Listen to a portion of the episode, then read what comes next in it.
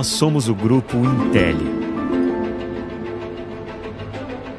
Uma indústria orgulhosamente brasileira, referência nacional e internacional na fabricação de produtos para os setores de geração, transmissão e distribuição de energia e transmissão de dados. Percorremos um longo caminho para chegar até aqui. Cada passo dado no decorrer das últimas décadas é motivo de muito orgulho. O sucesso de hoje começou a ser construído no início da década de 70, com o empreendedorismo de Vincenzo Spedicato, um engenheiro italiano que acreditou no potencial do nosso país e fundou em 1973 a Intel, indústria de terminais elétricos no interior do estado de São Paulo. Eu sempre tive em minha mente que o tamanho de uma empresa é proporcional ao espaço que você dedica a ela na sua mente e na sua alma. Nossa empresa, que iniciou suas atividades com a fabricação de terminais e conectores, expandiu de forma consistente seu espectro de atuação nas décadas subsequentes. Nos anos 80, passamos a produzir hastes de aterramento, segmento no qual somos líderes de mercado até hoje. Em 1994, com a aquisição da Copper Steel Bimetálicos, nos tornamos Grupo Intel e passamos a ser uma das únicas empresas do mundo a dominar a tecnologia de fabricação dos versáteis condutores bimetálicos em aço revestido de cobre e aço revestido de alumínio. Mais recentemente, impulsionados pela inauguração da nossa primeira planta de laminação de alumínio, também nos consolidamos como importante protagonista na fabricação de condutores de energia. Inovação, qualidade e diversificação fazem parte do nosso DNA. Hoje, o Grupo Intel é referência na fabricação de terminais, conectores, hastes de aterramento, condutores bimetálicos e condutores de alumínio. Em uma trajetória de evolução constante, crescemos mais de 200% entre 2010 e 2020. Com um parque industrial distribuído em seis unidades Fabris, formamos um time de mais de 1.500 colaboradores responsáveis por um portfólio com mais de 10 mil itens e um só objetivo: garantir a qualidade dos produtos que sustentam a energia do seu dia a dia. Com excelência reconhecida por certificações nacionais e internacionais, como a ISO 9001 e a ISO 14001, atendemos diretamente as principais concessionárias de energia do país Estamos presentes em distribuidores de materiais elétricos em todo o território nacional e exportamos para mais de 80 países. Esse crescimento vigoroso e sólido, que nos enche de orgulho, também se deve ao olhar cuidadoso e especial com cada colaborador. Desenvolver talentos e proporcionar oportunidades de crescimento para que eles permaneçam conosco é um dos principais pilares de nosso sucesso. A alma de uma empresa são as pessoas. Sem elas, é impossível ter uma empresa forte. Responsabilidade socioambiental é outra diretriz-chave em nossa companhia. Comprometidos com a ideia de que progresso e sustentabilidade caminham juntos, desde 2016, 100% da energia elétrica consumida pelo Grupo Intel provém exclusivamente de fontes renováveis de energia. Além disso, nosso grupo desenvolve e apoia projetos que impactam diretamente as comunidades onde está presente, incentivando a geração de empregos local. Um legado de tradição e inovação nos trouxe até aqui. As conquistas já alcançadas são a base e motivação para seguir construindo uma história de sucesso. Renovação constante, aprimoramento e busca por novos desafios é o que nos move a cada dia. Hoje eu sei que na minha mente e na minha alma ainda tem o espaço para caber o mundo. É com os pés no chão e de olho no futuro que o Grupo Intel avança preparado para crescer ainda mais uma atuação sólida, responsável e sustentável, conectando o presente ao futuro com qualidade, transparência e segurança. Grupo Intelli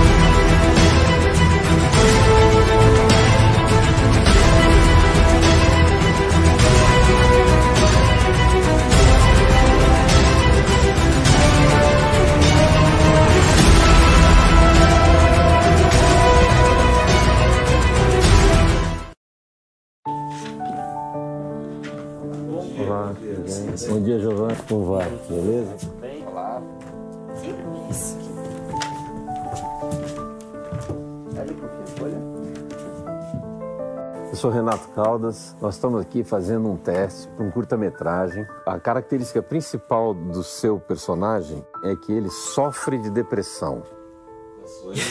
Pegou de surpresa agora. Como que você faria um personagem com essa característica? Quando você quiser. Ah, deixa eu só pensar um pouquinho. É, posso fazer um texto? Pode. Posso trabalhar por aqui? Em pé, né? Não posso pegar uma cadeira. Um... Pode. Quer pegar uma cadeira? E tem um tempo, você quer. Pegar uma cadeira, não pega nada.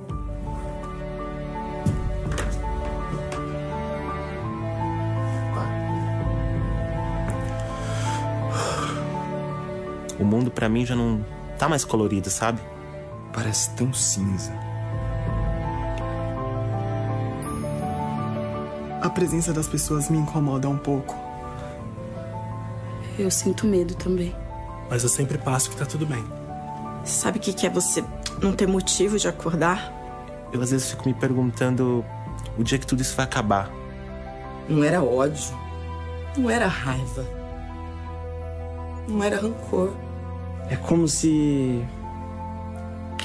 Você tem que sentir para entender. Você não vai conseguir entender. Você não vai conseguir entender. O medo do meu coração parar, ou talvez fosse até bom se ele parasse. Será que eu tô perdendo a vontade de viver? Bacana.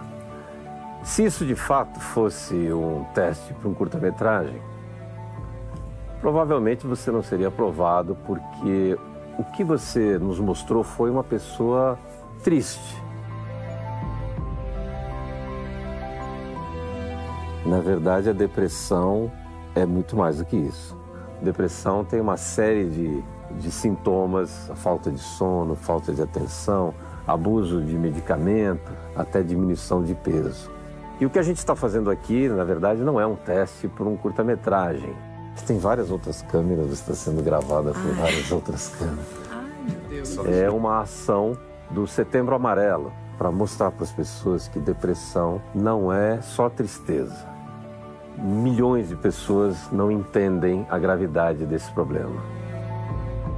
Foi uma surpresa, né? A gente não sabia exatamente o que seria. É um desafio, né? Na verdade, ainda assim, então Vai, faz uma pessoa com depressão. E encenar como atriz, dependendo do sentimento que é pedido, às vezes você não tem de onde tirar. Tem tanta gente que passa por esse problema. Ele não percebe que ela está indo para um poço sem fundo. Sensações de medo. Você está numa caixa e você não consegue sair. Médico, recém-formado, maravilhoso, no, no auge da idade, só que ele não queria viver. Ela começou a enfim, a se isolar, ela não saía mais do quarto. E aí ela se jogou do prédio. E ele não conseguiu. O ator é muito lindo, é importante é, trazer é, um assunto tão, não posso, delicado. Muito obrigado. Imagina.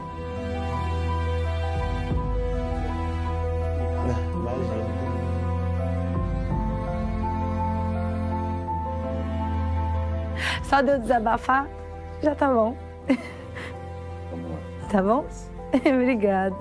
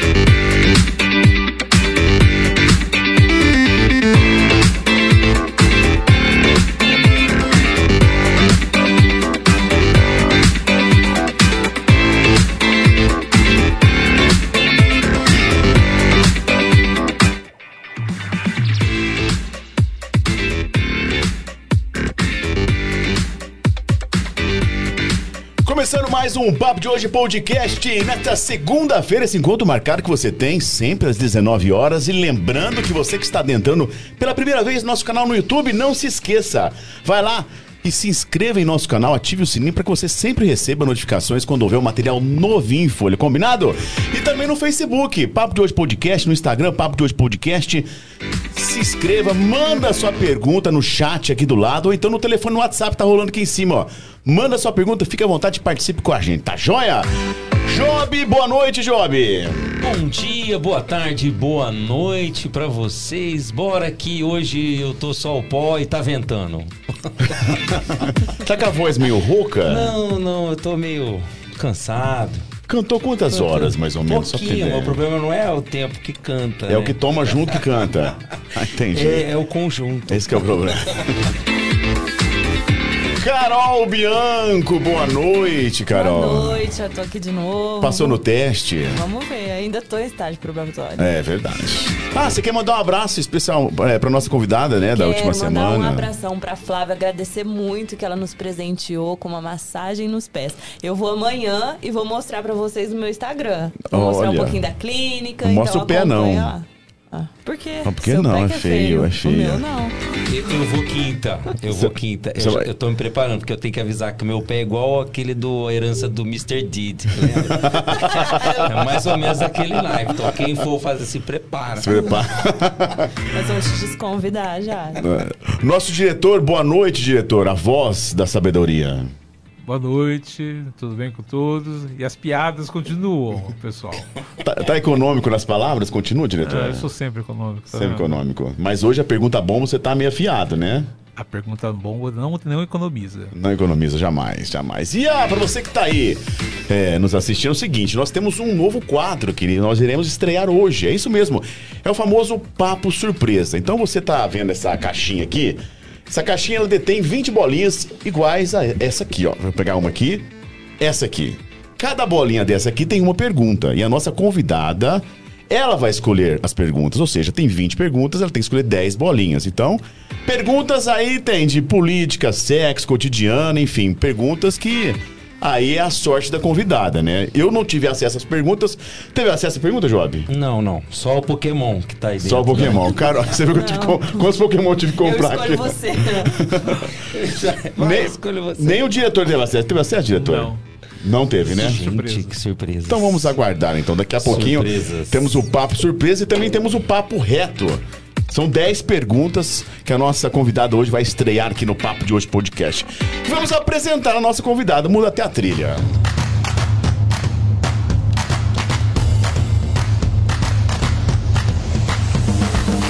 A jornalista Renata Bianco leva a informação muito a sério. A assessora de imprensa da Prefeitura de Ribeirão Preto, ela chega ao Papo de Hoje Podcast para falar sobre as questões das fake news que têm sido cada vez mais levadas a sério, principalmente em tempos de eleição. Hoje o Papo de Hoje vai falar sobre informação e jornalismo e também sabe do que, gente? Daqui a pouco eu falo. Renata, seja bem-vinda!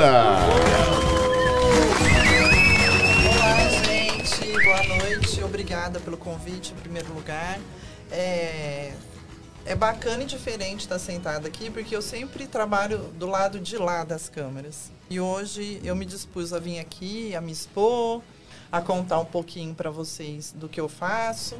E eu espero que vocês gostem. Tá nervosa? Eu tô. Tá gelada ainda? Ainda. Você teve a sorte que vai estrear alguns programas com você, alguns blocos, né? Pois é. Bacana isso, né? É diferente. Bem Tranquilo. bacana. Deixa eu mandar um abração especial aqui aos nossos patrocinadores, a Intelli. Alô, Intelli, obrigado sempre por estar prestigiando a gente. A Sir Beef e também a Sales Beer, que participou esse final de semana. Campeonato em Ribeirão Preto, não é isso, diretor? Como é que chama esse campeonato lá? Eu até eu esqueci. Craft Beer. Craft Beer, esteve lá presente a Sales Beer. Sales Beer, aquele abraço, obrigado sempre pela parceria forte desde o início aqui do papo de hoje. Renata, por que jornalismo? O que te fez seguir essa carreira? Bom, é, desde criança eu sempre gostei muito de escrever, sempre. E nas aulas de redação, interpretação de texto, as, matemática e química era um problema, mas a- essa parte mais de, de humanas a- as professoras sempre falavam que eu tinha essa facilidade de escrever, eu gostava muito de ler, eu lia muito, eu ia muito naquela biblioteca que tinha ali. Não sei se ainda existe aqui em Orlândia, ali na Avenida do A- Café. Ainda tem na, é, Não. Na hoje Praça fica na Praça Imigrantes. dos Imigrantes. Isso, A- isso. A antiga Grande estação Betinho, ali. um abraço Naquela época não tinha internet, né? Olha eu entregando a idade aqui. E aí eu pegava os livros, lia muito, escrevia, mas não era um, um desejo ser jornalista. E eu fui prestar faculdade de psicologia, porque meu pai é da área médica e havia uma certa pressão para a gente seguir esse, Esse caminho. esse caminho. Mas. E até quando eu fui prestar psicologia em Uberaba, na faculdade de Uberaba, eu coloquei como segunda opção jornalismo, porque tinha aquele encantamentozinho, assim, mas ainda não, não tinha brotado isso dentro de mim. E aí acabou que eu fiz muitas coisas ao longo do tempo, fiz um ano de psicologia, depois eh, acabei voltando para Ribeirão e fui para o Rio de Janeiro tentar a carreira de atriz. E não, antes eu fiz história também na Unesp. E depois que eu estava no Rio de Janeiro, fiquei 10 anos lá trabalhando como atriz, né, estudando e tudo. E quando eu resolvi voltar por motivos pessoais, eu comecei a fazer o jornalismo lá. Então, assim, foi encantador, porque quando eu comecei a fa- fazer a faculdade no Rio de Janeiro, eu me apaixonei assim de verdade pelo jornalismo, pela parte da história, sabe? Você estuda muito história lá, né? Porque aqui em Ribeirão eu cheguei a transferir dos dois últimos anos para cá, não tinha tanta bagagem como tinha na faculdade do Rio. E a gente aprendeu muita, muita coisa bacana e a gente apurou mais a escrita. É lógico que a gente está sempre aprendendo todo dia, mas na faculdade a gente aprende muito é, as técnicas, né? De apurar, de escrever, enfim, de tudo que é ligado à área do jornalismo. E você sempre teve muita facilidade em escrever desde pequena? Sim, desde pequena. Eu acho que eu puxei isso da minha avó materna, porque a minha avó, ela, ela sempre escrevia também cartinhas, naquela época ela escrevia cartinhas pra gente, ou, ou fazia um texto de final de ano para ler, naquela coisa do jantar da família, né? Então eu acho que eu puxei muito isso dela. E aí, até quando eu era atriz, eu escrevi muitos roteiros, assim, para peças profissionais, né? Como ghost, é, ghostwriter para alguns roteiristas. E na faculdade de jornalismo, eu cheguei a escrever um, um livro sobre o Santa Teresa. Mas é, eu tenho um sonho ainda de escrever um livro de verdade mesmo, de lançar um livro, mas eu acho que ainda falta um pouco mais de, de vivência para isso. Quem sabe nos próximos anos aí. Você falou sobre atriz, né? E nós estávamos falando sobre jornalismo, enfim, para as pessoas entenderem. Vo- Você já se arriscou nesse, nesse mundo de atriz? Como é que foi? Conta pra gente. Como é que, como é que aconteceu isso?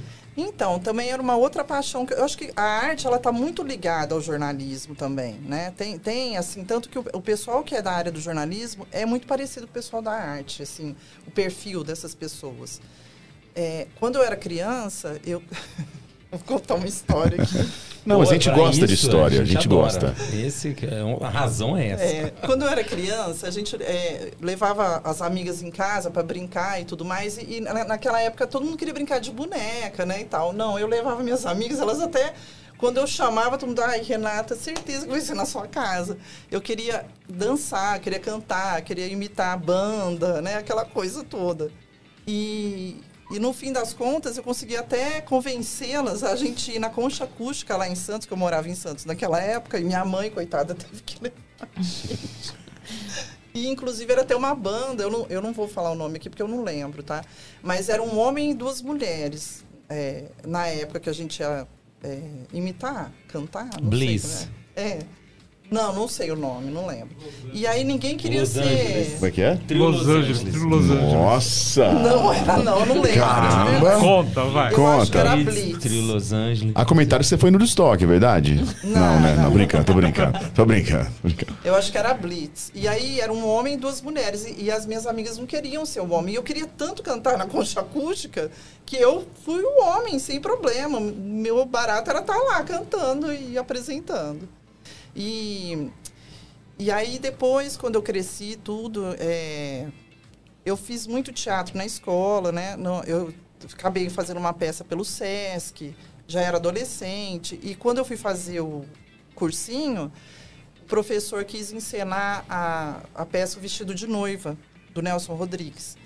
E aí eu topei na hora, né? Então ali é, eu comecei a me destacar muito, porque pessoas da área começaram a assistir e falaram: Nossa, você leva muito jeito para ser atriz. E acabei levando isso a sério, fui para o Rio de Janeiro, estudei na, no tablado da Maria Clara Machado, na época ela era ainda viva, né? E depois fui, fui fazer a CAL, que é a Casa de Arte de Laranjeiras, que é muito famosa lá no Rio de Janeiro, que formou grandes atores, né? Inclusive teve, tiveram muitos atores que, que trabalharam, que hoje estão no mercado, que trabalhou, que estudou com a gente no tablado. E eu nem terminei o, o, a Casa de Arte de Laranjeira, já fui atuar como atriz profissional mesmo. Tirei meu DRT, fiz, é, fiz turnês pelo Brasil todo, desde do norte até o sul, com peça profissional, como Teatro. atriz principal Teatro. do espetáculo. É. Qual que era a peça, você lembra? Então, a gente começou, eu comecei fazendo infantil, mas infantil assim, que na época era premiado, sabe? Não era um infantilzinho, né? Era a peça era dirigida pela Bibi Ferreira e com a Sônia de Paula, eu fazia, era chamava Cigarra e a Formiga, é uma adaptação, né? Eu fazia cigarra, a Sônia de Paula fazia a formiga. É engraçado, mas não é, é, é- é profissional, Não é era profissional é- é. mesmo. E aí a gente viajou o Brasil todo, fazia, dava entrevistas em veículos é, como as Globos locais, saía em capa de, de jornal e tudo. E depois a gente voltava para o Rio de Janeiro, ficava geralmente um ano em cartaz no, no, teatro do Rio de Janeiro. E depois começaram a vir, a vir outros convites, né? Para peças adultas. E, cheguei a fazer uma peça no Circo Voador, no Teatro Carlos Gomes, no Teatro Miguel Falabella, no Teatro Vanucci. Tiveram N né, situações de... E, e- e, paralelamente, fazia comercial de TV. É, cheguei a fazer algumas participaçõezinhas, assim, na Globo. Conta, conta pra gente. Que tipo de participação?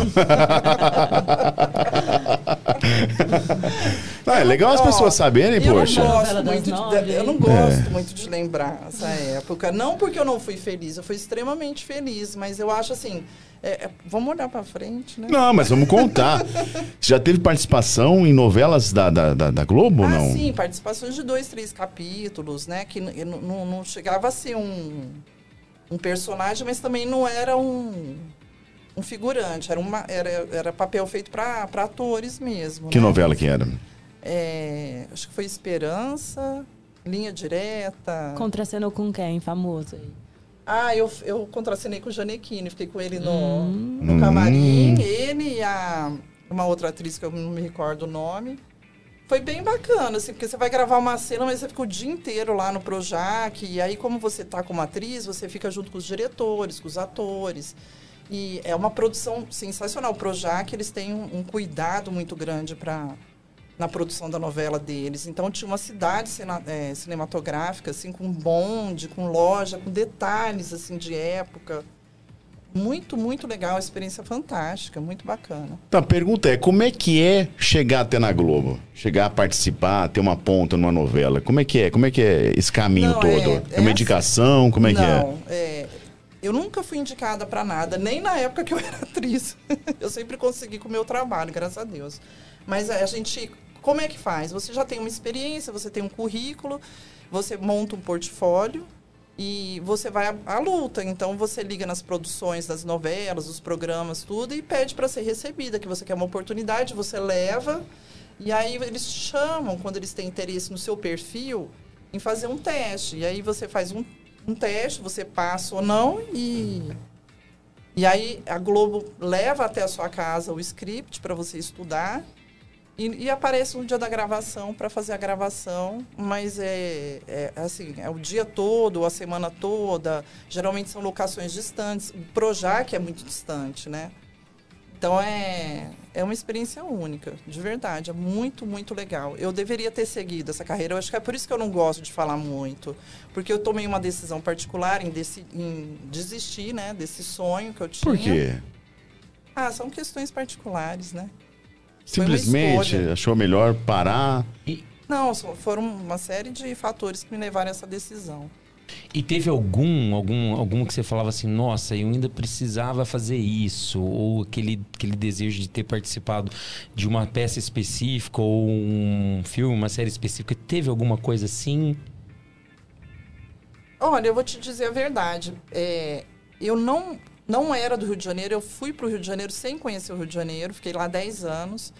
E durante esse período eu trabalhei bastante. Tive várias experiências, até em cinema mesmo. Eu cheguei a gravar com a Carla Camurati e tudo. E eu percebi que tinham pessoas que tentavam a carreira desde criança, que eram do Rio de Janeiro, que às vezes, muitas vezes tinham contato com parentes que eram da área e não fizeram nem metade do que eu fiz, sabe? Eu acho que se eu tivesse avançado, de repente, poderia ter dado certo. Mas não existe nada por acaso, sabe? Eu acredito muito nisso. Hoje eu sou muito feliz no que eu faço. Eu sou muito é, realizada dentro do que eu faço. Então, e, e... eu acho que eu não, não, tenho arrependimento de nada. E qual que era o mais difícil, você achava? Cinema, comercial, teatro não, ou TV? O, Tinha teatro, algum que era mais complicado? O teatro é o mais difícil. Porque o teatro você é, tem que estudar de ver. A TV ela é muito fechadinha. Depende, tudo tem sua dificuldade. A TV ela é muito fechadinha. Então você tem que falar aqui, no olhar, numa coisa, num, movimento sutil, sabe? É tudo muito minimalista. Agora o teatro não, o teatro ele é fantástico, ele te dá a possibilidade de você encantar pessoas que estão na plateia, então você tem que falar para todos os, os lados, você tem que se expressar com o corpo, não é só o rosto, é o corpo, é a voz, é a postura e você estuda o personagem. Então você estuda a parte psicológica do personagem. Isso é fantástico. Você estuda o que tem no subtexto, sabe? O que, que o personagem não está falando. Então você constrói uma linha psicológica do personagem. Isso é fantástico. Aliás, isso me deu muito uma visão hoje que eu trabalho na minha profissão agora, que é entender é, o que o outro é, quer saber, o que ele quer é, que ele busca, ou de repente eu consigo fazer uma leitura da oposição. O que, que aquela notícia é, pode trazer no olhar da oposição, no olhar de quem não é oposição? Eu acho que todo esse trabalho que eu fiz no teatro me deu essa bagagem. É incrível, porque é isso que eu te falo, não existe nada por acaso. Todo profissional, ninguém, não existe ninguém igual a ninguém. Porque a pessoa é formada a partir das experiências que ela atravessa. Então, tudo que eu atravessei até agora me construiu o profissional que eu sou hoje. Então, é, é, é isso que eu te falo. É, é, não tem como se arrepender de nada. Tudo tem um porquê, um motivo. E você tem que ter a sabedoria de saber usar isso a seu favor, né? Ô, ô, Renata, eu queria perguntar uma, uma coisa. Propriamente uma pergunta. Porque você é, é, trabalha com jornalismo, né? E também foi também com, como atriz. Eh, são duas são duas pontas de realidade e fantasia. Como é que você lida com essas coisas? Nem sempre é fantasia no teatro. Hum. O teatro ele tem muita parte crítica, social, política. Não tem como não ser por exemplo, numa simples peça da cigarra formiga que eu te contei, que a gente ganhou prêmio e tudo mais, se você fosse analisar ela, ela tinha uma verdade ali, porque ela trazia à tona a questão de achar que a cigarra não contribui em nada. Não, ela tem a parte importante dela que, que, que, fala justamente dos artistas, das pessoas que trabalham com entretenimento. Não é só a, a, formiga que trabalha, que vai lá, que colhe o alimento. Então, depende da, da forma que você analisa um, um, espetáculo, uma peça, uma participação. Claro que tem trabalhos que são mais entretenimento, mas o teatro ele tem muita, muita, que, muitas questões críticas e sociais a, que são abordadas ali. E com que você estudou lá na Cal e também na, com a Maria Clara? Na, no tablado eu trabalhei com o Ricardo Kozovski, né? Trabalhei, ele me deu aula.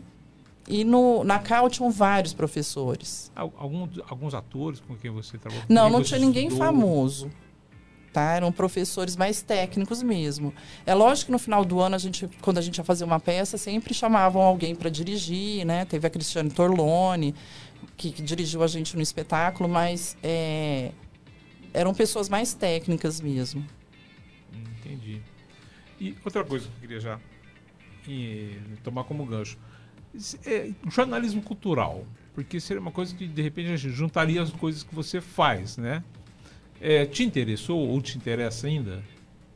Eu gosto do que eu faço. Para te ser muito sincero, eu gosto Política. muito, muito mesmo. Isso aí. Eu sou apaixonada pela política. Eu acho fantástico a comunicação política, o marketing político, a forma que é, é feita a construção de, de, de, argumentação, de narrativas, você apurar uma notícia, você conseguir desmontar é, tentativas de notícias para desqualificar alguém, sabe? Eu tenho paixão nisso. E quando que foi que despertou isso? Foi na faculdade de jornalismo ou veio desde a época? Não, eu comecei a fazer jornalismo, na verdade, é... O meu sonho na época era trabalhar na Folha, no Estadão, na Veja. O meu sonho era a linha investigativa. Sempre foi. Eu lembro quando, quando eu fui fazer uma prova para trabalhar na Folha, é, um mês depois a Folha fechou em Ribeirão. Né? Fiquei muito triste, arrasada, assim. Mas é, nunca imaginei que eu ia trabalhar com política. A vida foi me levando, sabe? As oportunidades. Eu comecei a trabalhar é, com numa prefeitura, depois me chamaram para fazer campanha, já fiz cinco campanhas políticas. É, e, e, mesmo que eu queira sair, não tem como. A política está em mim e eu gosto muito. É, a política é um processo nosso, né? Que a gente precisa ter. Muita gente fala, ah, não gosto de política, não converso de política. Então, você não existe, na verdade. Então, Hoje né? eu estou como, como diretora de comunicação institucional, né? Que é diferente. Assim, a gente tem uma responsabilidade em informar a população, em trazer informação de qualidade, checada, ter transparência. É muito engraçado que na pandemia a gente percebeu um, um fato muito interessante é, a comunicação institucional se tornou fonte de informação transparente e que as pessoas confiavam na informação, sabe? Foi fantástico isso. E lá, é, com a minha equipe, que ninguém faz nada sozinho, eu tenho uma equipe fantástica da, da, comunicação lá da prefeitura. Eles têm um trabalho assim minucioso. A gente checa, sabe? Checa uma vez, duas, três vezes a, a informação. É, eu tenho muito muito, muito apoio da, da, da, Secretaria de Justiça, que é o Alessandro Irata, que a gente trabalha muito junto, que tem que ser, o jurídico, a comunicação anda sempre junto, né? Então, é, graças a Deus, a gente tem feito um bom trabalho, assim. E, e deixa eu te perguntar, a essa nos, nos, dias de hoje, por exemplo, o que nós estamos fazendo aqui, nós estamos batendo um papo, é uma conversa, não é uma entrevista, é um rolê diferente que está uhum. bombando aí. Mas eu escuto o pessoal fazendo muita crítica com isso, né? Isso aqui que a gente está fazendo, porque, por exemplo, eu não sou, eu não tenho formação, eu sou é, na área de comunicação, eu sou só um professor. E, e aí o pessoal fala, ah, mas um professor está falando ali, né? Um fotógrafo, mas tem isso? Você acha que esses tipos de programas, como a gente faz aqui, você acha que isso é bacana ou não? A gente, ó, vocês precisam fazer um curso de jornalismo. Claro que Porque não. ajuda. Qual que é a sua opinião sobre isso? Não, até porque o formato de vocês aqui é um bate-papo, é um entretenimento. Eu acredito assim, que se for para escrever uma matéria, um, ter um trabalho mais... É mais jornalístico mesmo, aí eu sou a favor do diploma de jornalista. E eu não con contrato ninguém, aliás, né, na prefeitura nem pode tem que ter diploma, mas eu não contrataria uma pessoa que não tem um diploma de jornalismo.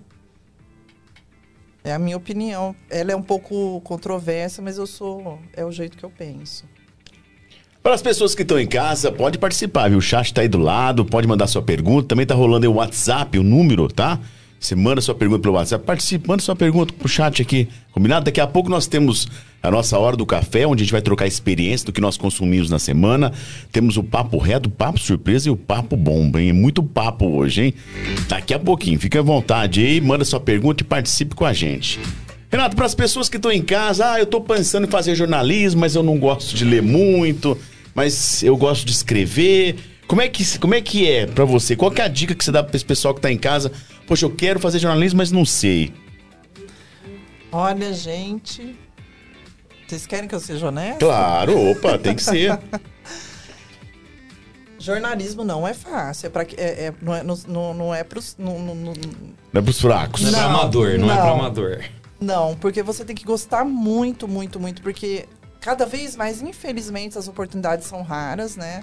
O jornalismo tem sido desqualificado alguns anos e isso é muito triste, porque o jornalismo é uma ferramenta extremamente importante da democracia e eu acho que quando tenta desconstruir o jornalismo, está tentando desconstruir a democracia também.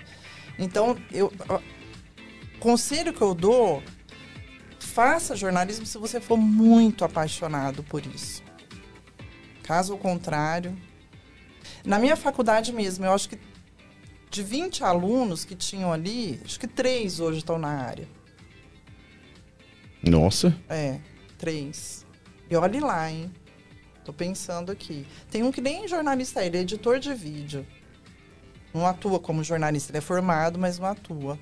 É, é, tem que gostar demais da área, tem que gostar de escrever, tem que gostar de apurar, tem que estar tá, é, disposto a, às vezes, nem ganhar tanto, é, disposto a aguentar algumas coisas. Por exemplo, tem muita gente que acha que entende comunicação, acha que é simples. Comunicação não é simples. Tudo que parece simples, eu acredito assim, quando você acha que é fácil, é porque alguém está fazendo muito bem, então você acha que aquilo é fácil. Agora, se a, se a pessoa pegar para fazer, assim, ela, ela não é tão simples de fazer. Tem uma delicadeza, tem um, um pormenor, um cuidado. É, por exemplo, vamos falar de construção de reputação. Vocês acham que isso é simples? De forma alguma. Como que você acha que é construída a reputação? De uma empresa, de uma pessoa... É, uma pessoa pública. Pública, seja lá o que for. Ah, deve ser muito complicado. Você acha que é fácil fazer isso na rede social, por exemplo? Que é só montar uma página na rede social e pronto, vou postando lá. Parece simples, não parece? Mas não, tem toda uma construção, tem todo um estudo por trás. Você monta um planejamento, você é, tem que entender muito bem o que, que você quer falar, para quem você quer falar, quem você quer alcançar, né? E aí você vai construir uma estratégia de comunicação para falar com aquele público-alvo, para construir, para chegar naquela reputação que leva anos para ser construída, você tem que também ter um, um planejamento, um, uma fala, uma forma de se posicionar. Então, é, é, são pequenos detalhes que quando você está olhando aquilo ali, não é por acaso. Tem um porquê, tem como aquilo, aquilo está sendo construído por um profissional da comunicação. Né? E não é só um profissional estrategista, tem também o designer gráfico que está alinhado junto com a estratégia da comunicação, tem o fotógrafo que está ali também antenado no detalhe da construção daquela reputação dentro do planejamento. Então, é, é não é tão simples. E, e, conta pra gente também como que é que funciona um, um, um seu trabalho, ou um jornal, ou uma revista. Porque, assim, não é só o jornalista, né? Não é só o repórter, tem mais um monte de outras pessoas ali. Né? Ah, e termina no editor. É ele que termina ou não? Ainda tem mais alguém? Se é muito difícil isso, trabalhar com essa galera, eu tenho um monte de pergunta. Eu quero saber depois sobre editorial, viés, eu tenho um monte de coisa aqui. Mas eu queria saber um pouquinho da equipe, como que é trabalhar nessa área. Mas é, você tem curiosidade de saber em equipe de redação? De redação de... ou mesmo de assessoria. De assessoria. É, como é que funciona a sua equipe hoje? Equipe hoje? E, e, e, Renato, se você pudesse falar sobre assim, o, que, o que é uma assessoria de imprensa? Porque muita gente assim, é, tem uma relação, tipo assim, ah, eu sei mais ou menos o que é jornalismo. Mas a assessoria de imprensa, que é algo assim que é muito. faz muito tempo que existe, o pessoal trabalha, aí muita gente não sabe exatamente o que é. E, e, o que, que o jornalista, porque muita gente fala assim, ah, mas jornalista, assessor de imprensa não é jornalista. E é. Isso assim, o pessoal demorou bastante tempo para compreender isso, mas eu acho que, que agora já está ok. Se você falasse também sobre isso, sobre essas características. Bom, eu vou exemplificar lá com a nossa equipe. É, assessoria de imprensa da prefeitura, nós temos cerca de 12 jornalistas, entre jornalista e fotógrafo, né, que é a minha equipe. Então, eu tenho a Mércia, eu tenho a Aline, eu tenho a Patrícia, eu tenho a Marcela, o Guilherme, o Fernando, e tem os jornalistas também que ficam nas secretarias, que é o Betão, tem o o Hélio, o Thiago, que fica na Transerp. E mais os estagiários também, que eles são fantásticos. A gente treina eles, faz. Depois eu explico o que, que eles fazem. E aí, cada jornalista é responsável por uma secretaria. Nem, nem sempre uma, às vezes são duas ou três secretarias, porque são poucos jornalistas para tantas secretarias. Então, eles têm que apurar. Por exemplo, o, o jornal vai questionar se. Por que, que tal obra está em tal fase? Um exemplo bobo. E aí o jornalista vai montar uma nota, um posicionamento, explicando o porquê, que, que maneira que tá, que não tá, o que, que benefício aquela obra vai trazer, não vai trazer. Tô, é, um, é um exemplo bobo, mas é lógico que tem coisas muito maiores, né? Que, que tem que, que se posicionar, que a gente sempre conta com a ajuda do jurídico. e tem essa parte, a gente também levanta todas as informações. é, Eu não sei se é legal ficar falando muito, sabe? Porque é um pouco Não, mas é mais, né? é- não, mas é mais é, explicar É o, mais um é, trabalho de como é que funciona, como é, que É. funciona. Mas é que a gente é muito leigo, né? É. A gente sabe. Às vezes eu tenho outra, uma Bom, pergunta. funciona assim. Tem a redação, como uma redação de jornal, tem os jornalistas, eles fazem apuração, é, constroem textos, releases para divulgar o governo ou para comunicar a população. É extremamente importante é, que eu falo para eles, olha, aqui a gente faz um trabalho institucional, então a gente tem a obrigação e o dever de informar a população. Então, ter o cuidado de, na hora de escrever uma informação, um release ou uma nota que for, ter o cuidado de alcançar aquela pessoa. Então, por exemplo, se eu estou falando, se eu estou passando uma nota para a TV, eu tenho que ser sucinta, porque ninguém, nenhum apresentador vai passar uma nota retorno com meia lauda. Então, eu tenho que ter o poder da síntese em três linhas. Se eu vou escrever um- uma nota para o impresso, aí já é uma outra, eu posso trabalhar mais, tem um detalhamento, uma argumentação ali.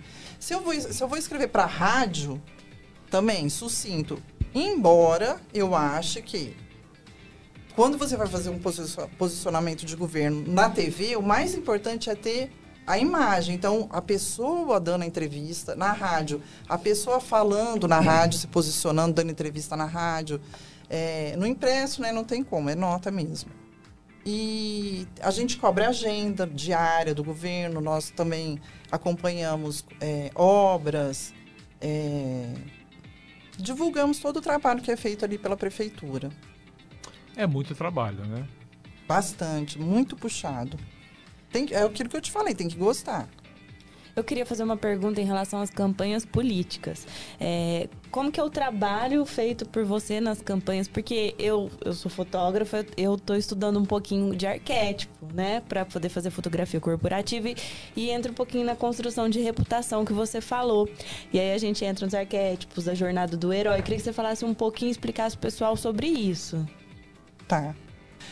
Bom, a jornada do herói é o, é o trabalho primordial dentro de uma campanha política, né? Então, primeiro você vai tentar conhecer seu cliente, entender ali um pouco é, qual o perfil que ele tem. Por exemplo, o Marcelo Vitorino, que eu assisti muitas aulas dele, ele é meu, meu colega, né? Enfim, ele fala uma coisa muito interessante, que é, existem existem alguns alguns perfis, né, que a gente trabalha. Acho que você já fez o curso dele também, né? já. Que a gente estuda, que tem o perfil político, se o cara é eleitoreiro, se o cara ele é histórico, se ele é um realizador, se, enfim, tem N N Adjetivos, Tipo, e, não, N tipos de, de De candidatos mesmo, né? De candidatos, perfil. Uhum. E aí, dependendo desse perfil, você vai fazer o estudo e vai montar toda uma estratégia de comunicação e a trajetória do herói.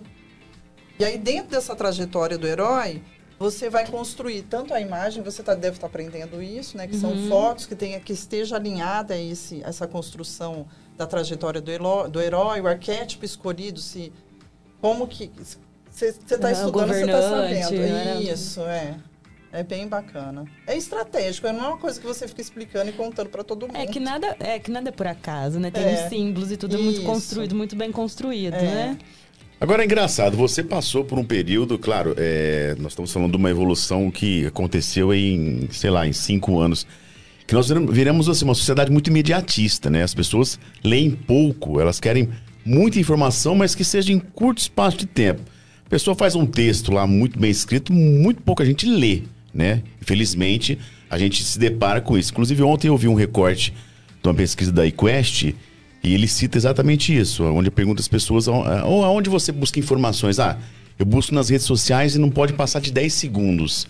Como é que é um jornalista lidar com isso? Porque às vezes você não consegue, né? É óbvio que tem hora que você tem que passar uma informação assim, em poucas linhas. Mas essa dificuldade, ela- ela existe e como é que trabalhar com isso hoje nessa sociedade tão imediatista que não gosta de ler? Olha, acho que existem várias é, plataformas de comunicação e é isso que é importante, é você saber aonde você vai comunicar. Então, se eu quero uma notícia imediatista, eu vou, eu vou comunicar na rede social. Né? Se eu vou escrever um release, eu, é um outro público. É isso que você tem que ter em mente, que cada plataforma é um público específico. E você tem que falar com ele.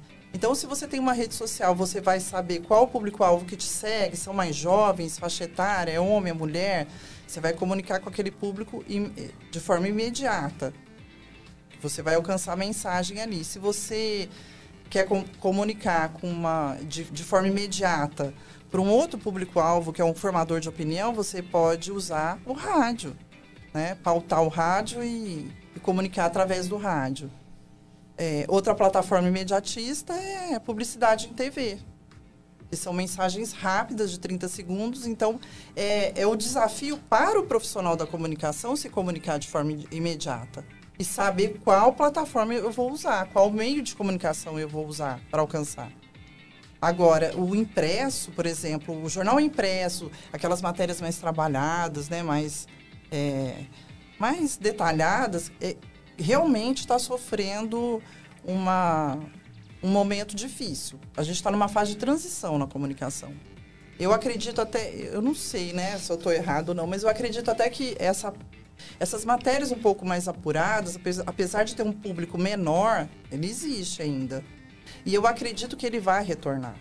Por que que acontece? Com a história das fake news hoje em dia, é, o jornalismo tem a chance aí de dar uma, uma, uma crescida, uma, uma retornada na busca das pessoas pela informação correta, né?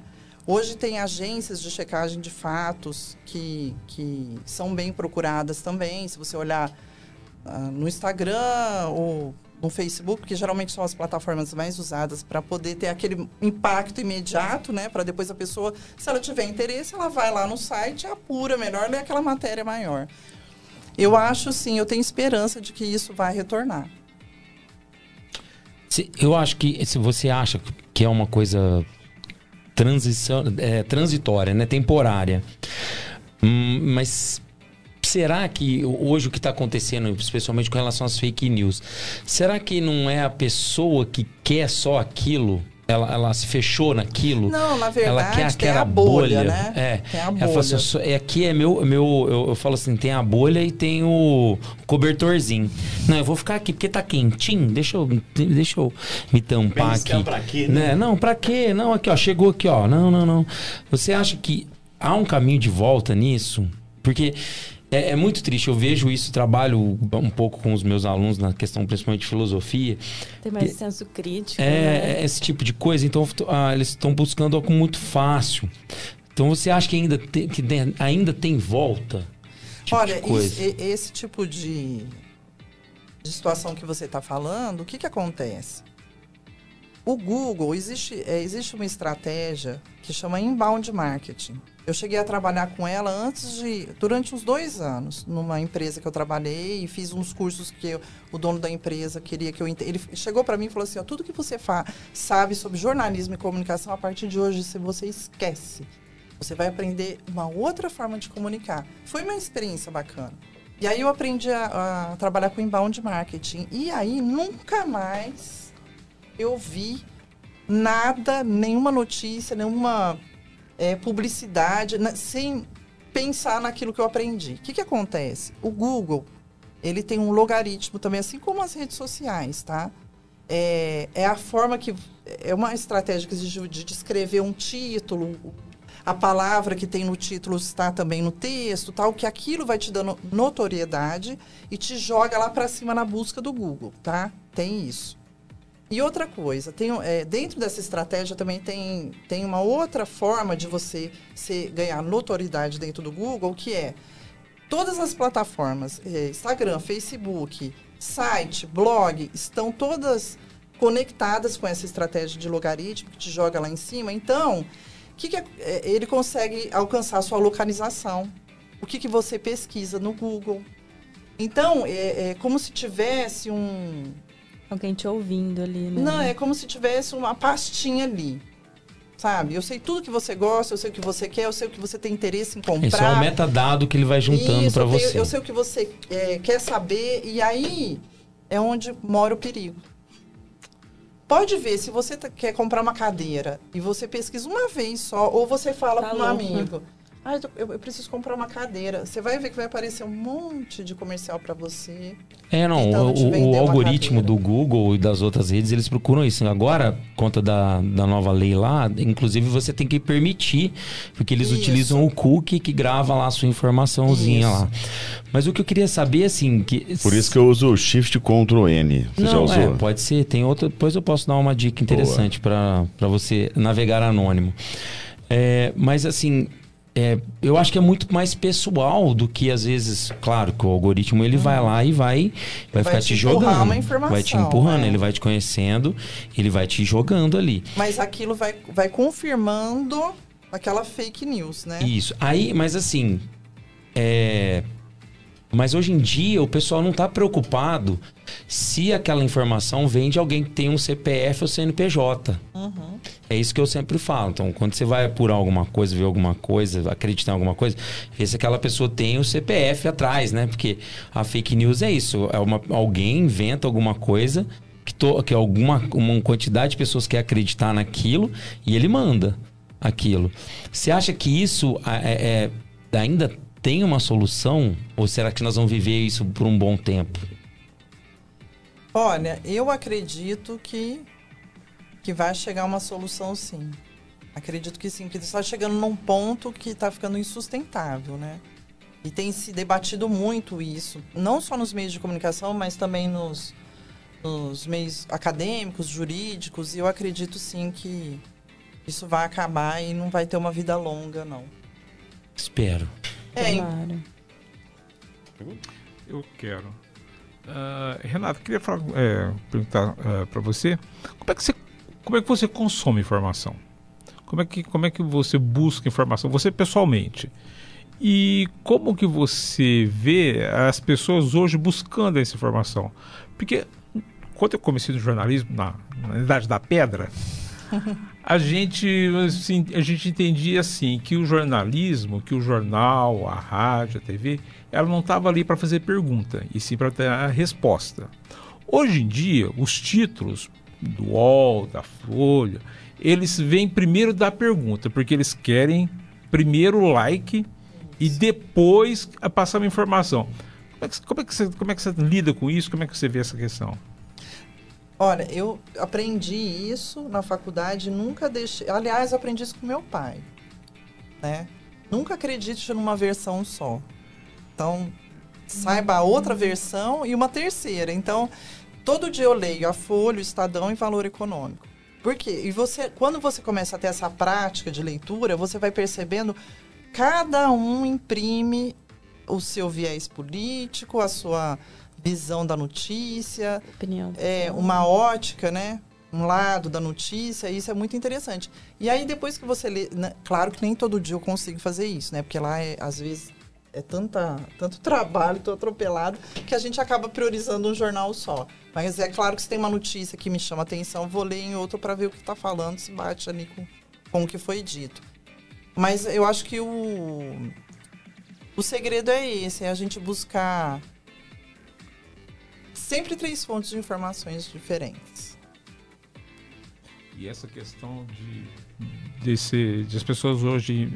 ah, de, de- de- o, o jornal, de, os jornais hoje não, não buscarem like em vez de dar notícia, É, acontece muito no online, né? principalmente. Não, é muito triste isso. Você concorda como profissional da comunicação?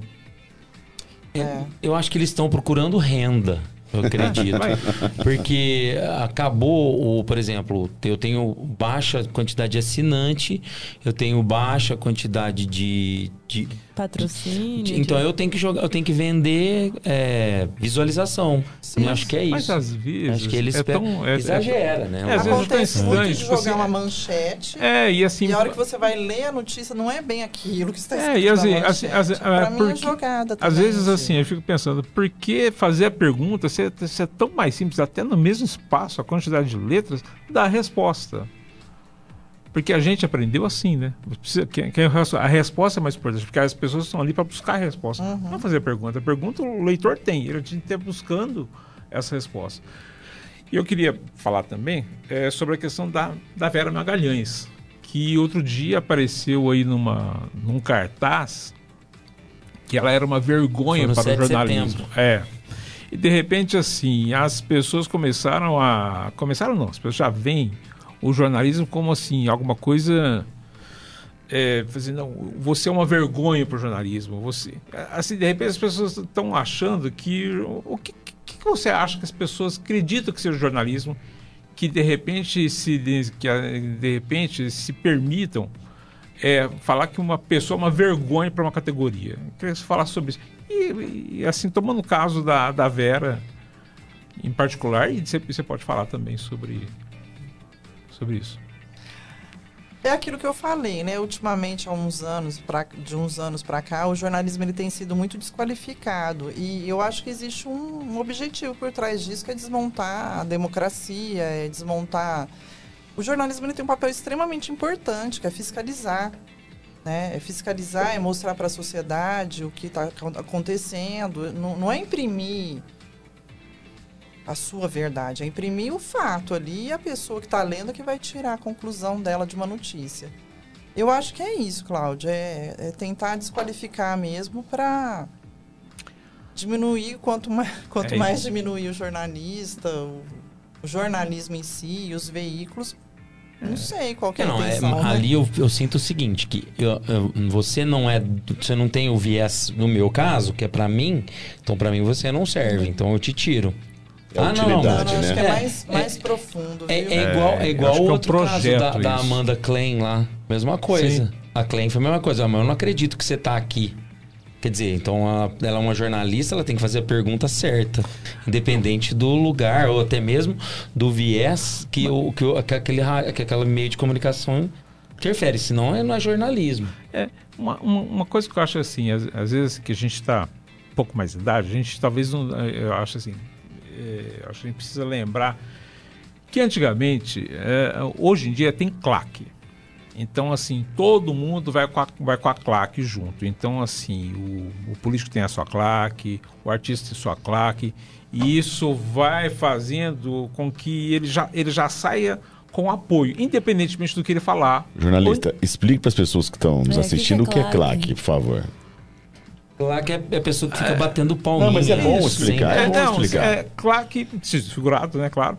Seria, assim, uma... A, turma do auditório. Assim, seria a, a- aquela turma do auditório que está Que sempre batendo Liminha, palmo por qualquer Liminha coisa que, ele, fala, que, que a pessoa fale. Isso daí. É, É o que é é. isso. Então, assim, ó, parece que hoje as pessoas... Quando o, o, o artista vai... Ele, então, assim, ele já vai com a claque. E essa claque vai contra ou a favor.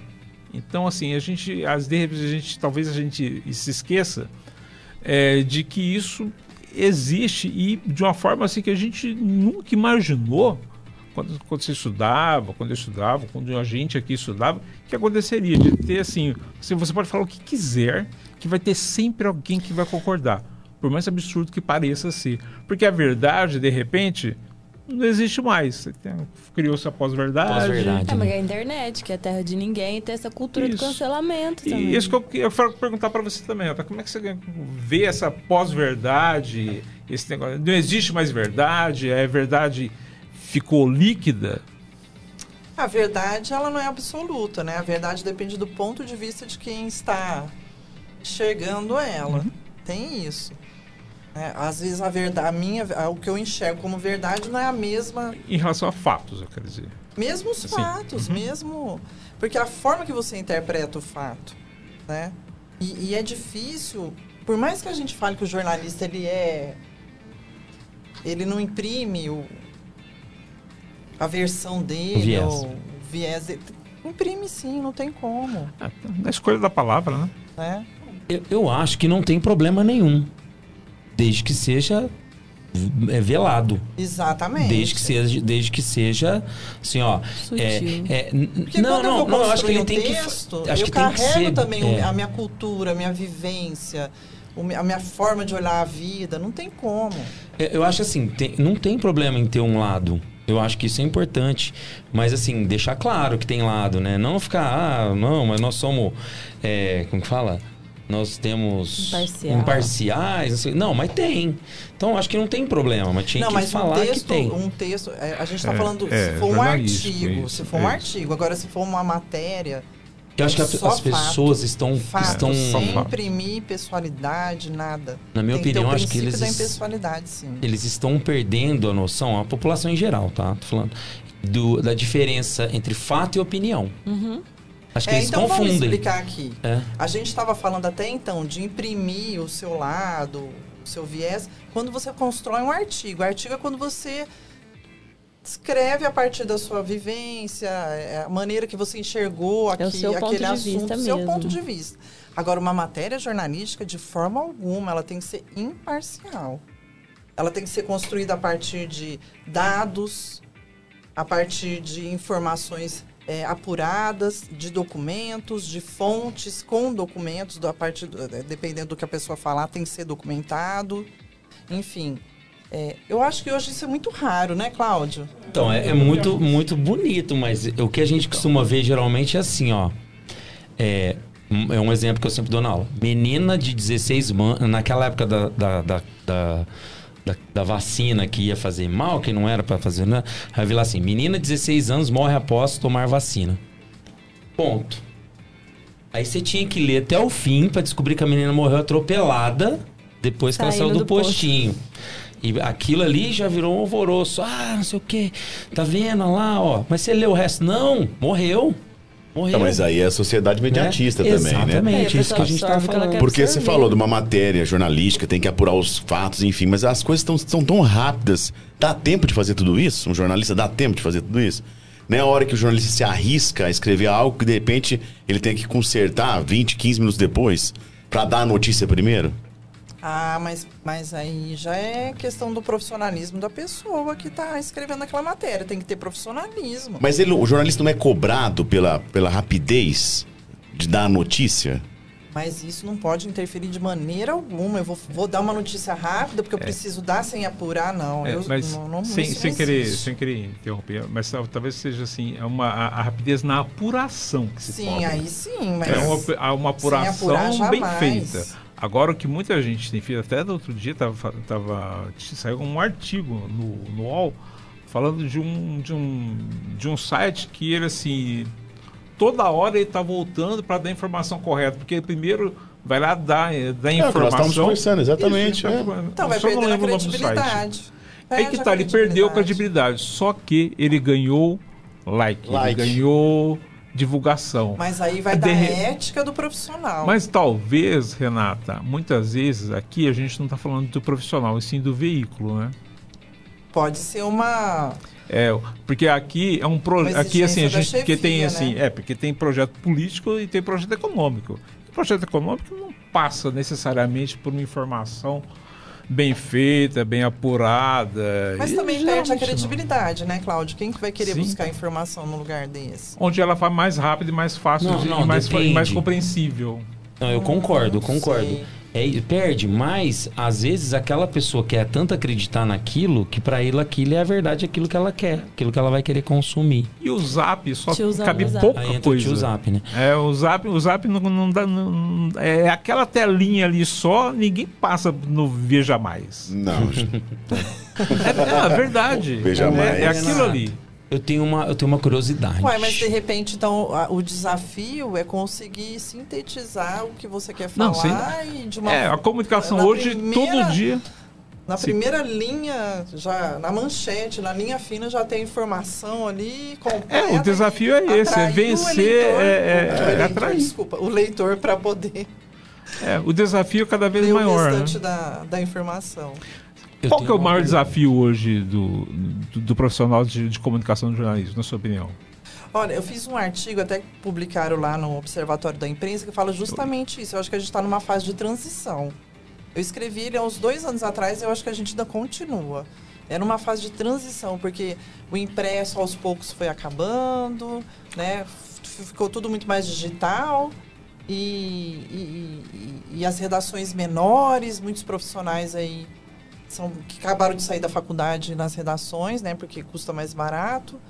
E, e todo esse panorama que a gente discutiu aqui, então acho que o desafio é isso. A gente está numa fase de transição de saber como que tudo isso vai funcionar sem o impresso, no digital, mas que tenha credibilidade, que não seja fake news.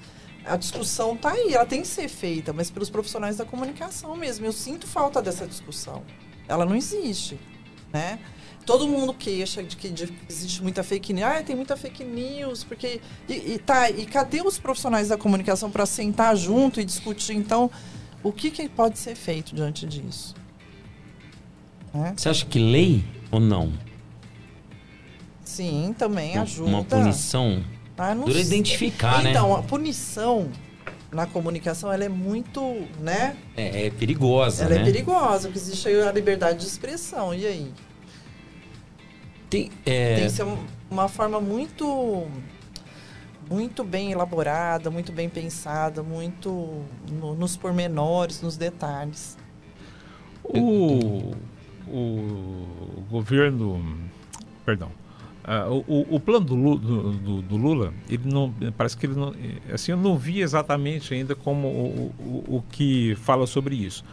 Mas o Franklin Martins, que foi, que foi um dos, dos artífices do- do- da parte de comunicação dele, desde sempre, falava numa tal lei de meios, que existe na Argentina, existe em diversos países que eh, países democráticos. É, você acha que é, que é possível e é preciso, de repente, as pessoas serem ah, responsáveis por aquilo que escrevem, por aquilo, por aquilo que divulgam, por aquilo e ter uma e ter uma e, e ter não digo propriamente uma punição, mas pessoa, mas que a pessoa não não fale não, não fale, não diga simplesmente porque ela tem a liberdade de falar, mas sim, mas que ela precisa ter responsabilidade por aquilo que que fala, por aquilo que escreve, por aquilo que divulga. Como, como é que você vê essa?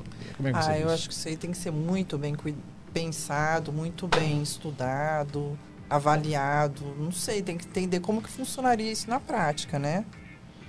Porque como que você vai proibir todo mundo de falar o que pensa, o que, que a pessoa escreve?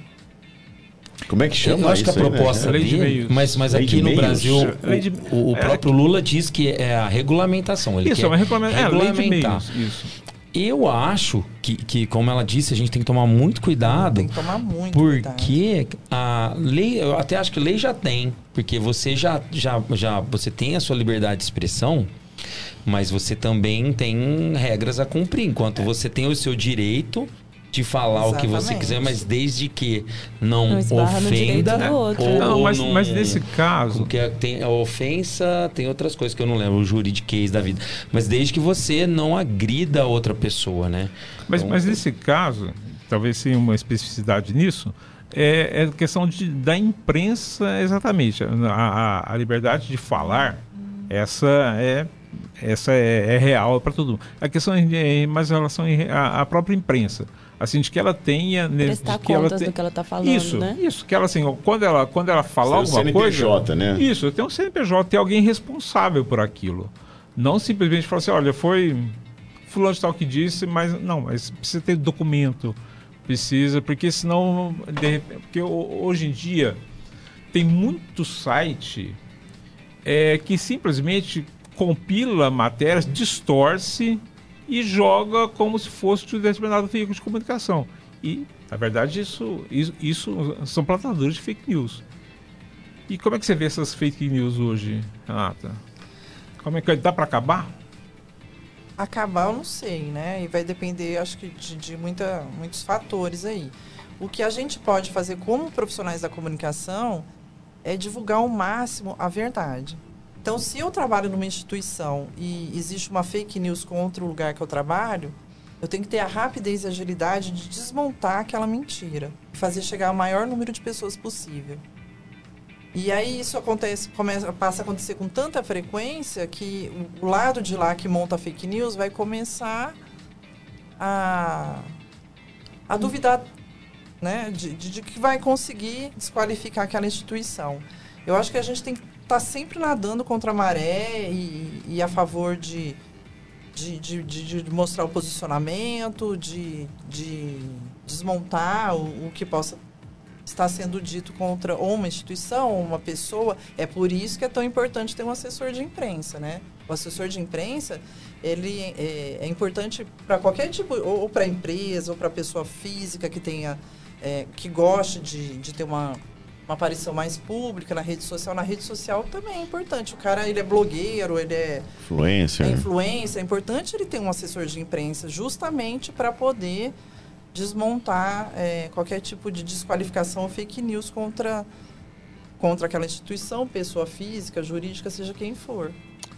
E nas eleições, como é que você está vendo essa questão das fake news?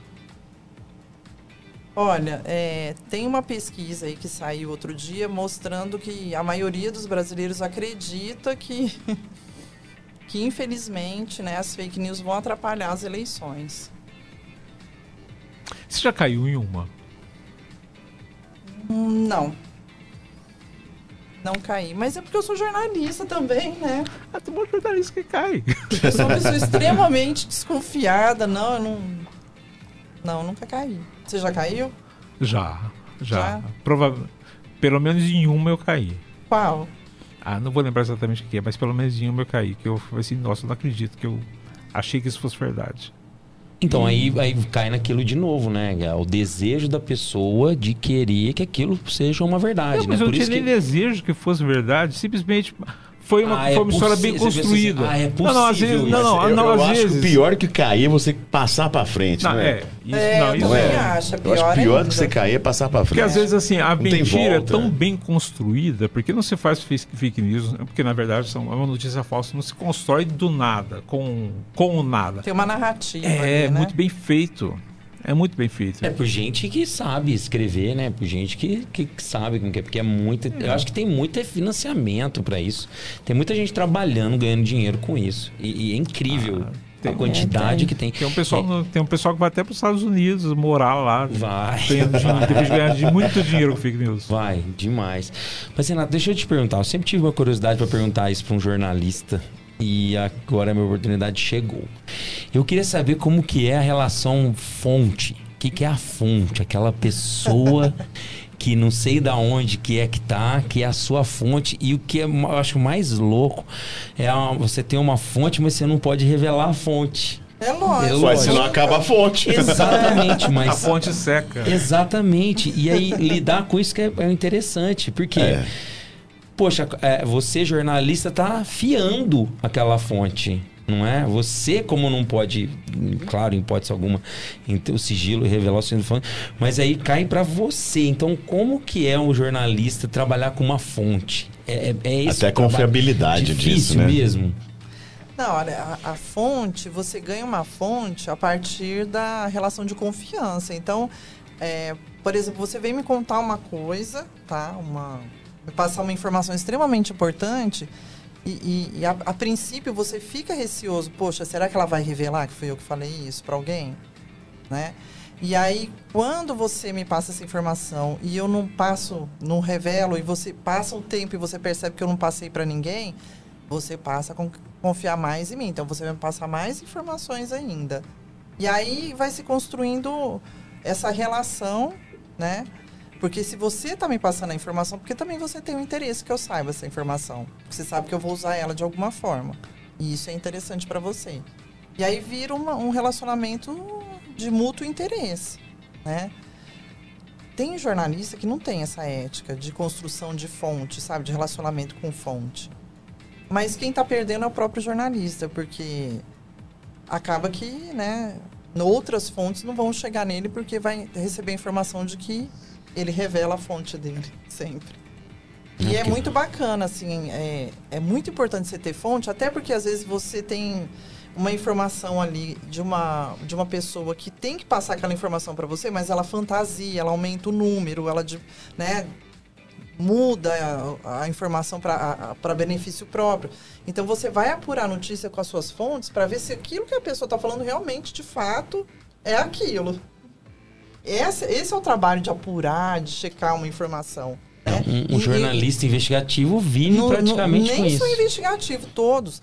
É, você, para ter uma, uma, uma, informação transparente, mesmo boa, é, de qualidade, você não vai só numa fonte, às vezes. São três fontes para te dar aquela informação, para ver se aquela informação bate com as outras duas.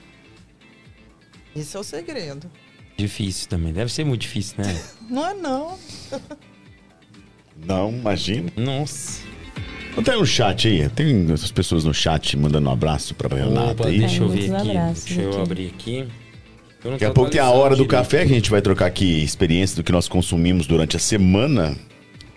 Job, manda Job. Job Júnior, Juninho. Michele Piscinato, Rê, você tá arrasando. Beijos. Anderson Mestrinel de Oliveira, co competentíssima Renata. Hoje uma referência no estado. Pedro Figueiredo, Rê, você é minha inspiração profissional. Olha só, grandes repercussões. O Pedro é meu estagiário, tá, gente? Ah, tá um querendo beijo, Pedro. um. Você disse dos estagiários, como, como que é o trabalho com os estagiários lá? Você disse que eles têm um papel importante. Então, eles fazem um trabalho fundamental que é a clipagem, que para eles é muito fundamental, pra gente também é importante. Então, eles, eles chegam cedo, lá tem o pessoal da manhã e da tarde, eles ouvem todos os programas de rádio e de TV né? E, e todos? Todos, todos, todos. E aí eles escrevem, então eu ensino para eles, assim. Eu fico bravo, o Pedro sabe disso, que outro dia eu chamei a atenção dele e ele tá fazendo muito bem agora. É, então ele vai ouvir um programa de rádio, ele escreve ali, ó, de acordo com o apresentador, em tom irônico, é, questionou, sabe? Dá, dá aquela adjetivada mesmo pra gente entender qual o viés, porque nem to, a gente não consegue ficar ouvindo rádio o tempo todo, né? Claro, Quanto mais tempo você ouvir, por exemplo, eu, eu vou trabalhar, eu tô, tô ligada no, na rádio. Eu, eu uso três rádios ao mesmo tempo, vou mudando para poder já começar o dia, né? Mas às vezes você está numa reunião, tal, o secretariado também recebe esse material, né? Que eles clipam. Então a gente sabe tudo que é falado no dia. Isso é importantíssimo para a gestão em crise. Você saber o que o outro está falando, né? Porque aí você pode aplicar vacinas de acordo com aquela informação. Agora está muito tranquilo, mas no primeiro mandato a gente teve que desmontar muita fake news, a gente teve que gerenciar muita crise. Hoje ainda é um pouco raro, né, Ali? É menos. Mas na primeira gestão tinha muita, muito trabalho de gestão em crise. E esse papel que eles fazem, os estagiários, é fundamental. Você saber o que a oposição está falando de você, você saber o que a imprensa está falando de você, da sua instituição. Né? Às vezes eles é, recebem uma informação errada e dá aquela informação, então você entra com o seu posicionamento do governo para desmontar, para passar a verdade mesmo. Olha, não é isso, é assim, assim, assim. Acontece direto. Domingo mesmo saiu uma notícia no jornal que não era verdade, né? Então aí você já entra em contato com o jornalista, tudo mais e pede para para dar um, uma nota, né, de de Tá, direito de. É, mas e quando você e quando você entra em contato com o jornalista e percebe que aquela nota foi exatamente para desconstruir e naquele caso ele fez de propósito. Como é que ah, é? Ah, não, tem, tem, tem também. E como é que é feito a vacina para esse tipo de situação? Bom, primeira, de, vamos, vamos... Onde entra o jurídico nesse ponto? Chega a pedir um dia de resposta dentro do jornal ou não? Não, não. A gente mesmo faz isso na comunicação. E, é, quando, a gente joga o jurídico quando é campanha eleitoral. E o jurídico já é uma outra situação. Mas ali institucionalmente, como a gente tem um bom relacionamento com a imprensa, graças a Deus, então a gente liga para eles mesmo e, e, e resolve a situação. Mas é claro que tem alguns veículos que têm interesse em fazer isso, né? Então a gente monta uma nota esclarecendo. Se aquele veículo não der, a gente procura um outro veículo para dar aquela nossa, aquele nosso posicionamento. Né? A gente é, usa as outras plataformas, como eu falei, com uma outra forma de comunicar. Então, a notícia é aquela, mas eu distribuo de formas diferentes nas plataformas e nos espaços. Você vai tentar cercar através das outras Exatamente, plataformas. Até ah. você conseguir uhum. é, desmentir aquela, aquela notícia. No primeiro mandato a gente tinha muito, a gente jogava muito no WhatsApp da prefeitura e no nas redes sociais é, fake news. Aí colocava o que estava ali, de, que era mentira, e embaixo a gente desmontava contando qual era a verdade, né? De uma forma bem simples, bem direta. Porque eu acho que o mais importante quando você vai comunicar. Tem muita gente, eu vou falar uma coisa aqui, Cláudia acho que vai me entender. Tem muito jornalista que gosta de ser erudito, que bacana, tal, que é um público-alvo diferente, né, os formadores de opinião que vão ler. Mas você também tem que ter o cuidado de comunicar para a dona Maria, que mora lá na, na, na Marginal, num bairro mais simples. É, sabe, que precisa também entender a informação. Não adianta você falar para um pequeno grupo. Você também tem que falar para a população mais simples, é, ou, ou a mais, até desde a mais simples até a, a mais é, elitizada. Tem, você tem que comunicar, a notícia tem que chegar de alguma forma. Eu acho que o desafio hoje é esse: é você comunicar para todos e o maior número de pessoas possíveis. E isso é difícil. Isso é difícil. Por exemplo, a Dona Maria, ela tem Instagram? Não. Ela usa Facebook?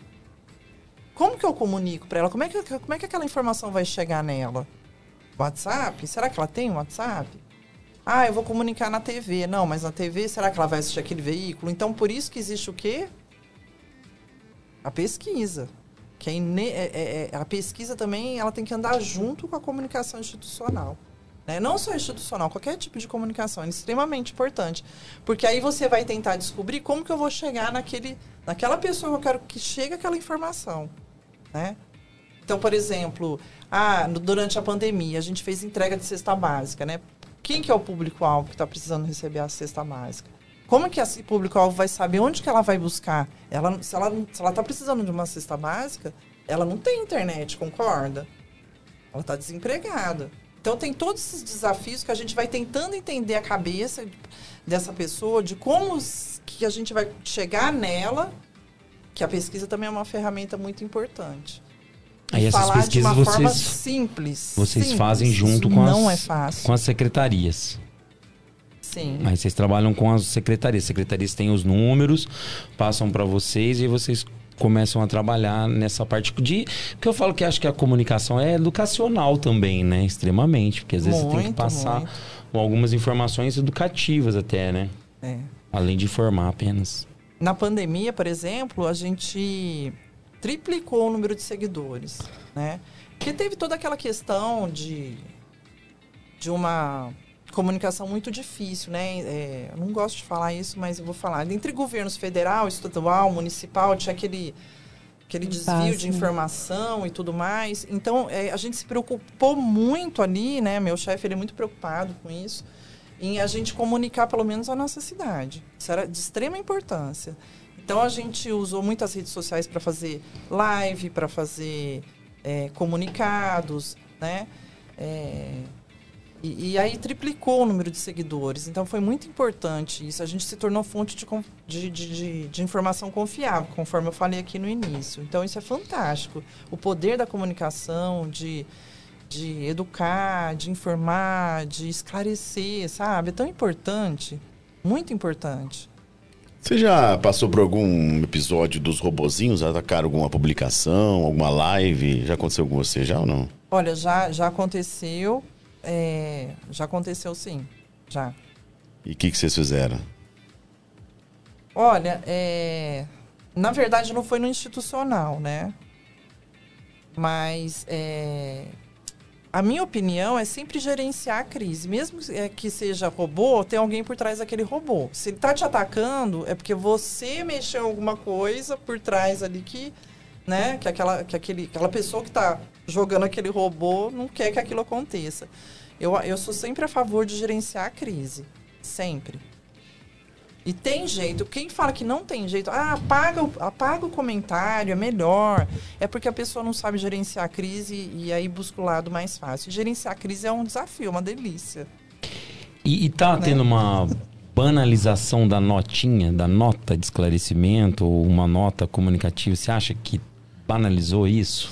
Então, eu, eu costumo dizer assim, uma nota, ela é, não tem tanto poder quanto, dependendo do veículo de comunicação que você vai esclarecer, que você tem o espaço para esclarecer, é, Por exemplo, na TV, foi o que eu falei. Na TV é importante que tenha um, um- porta-voz ali para se posicionar, para defender.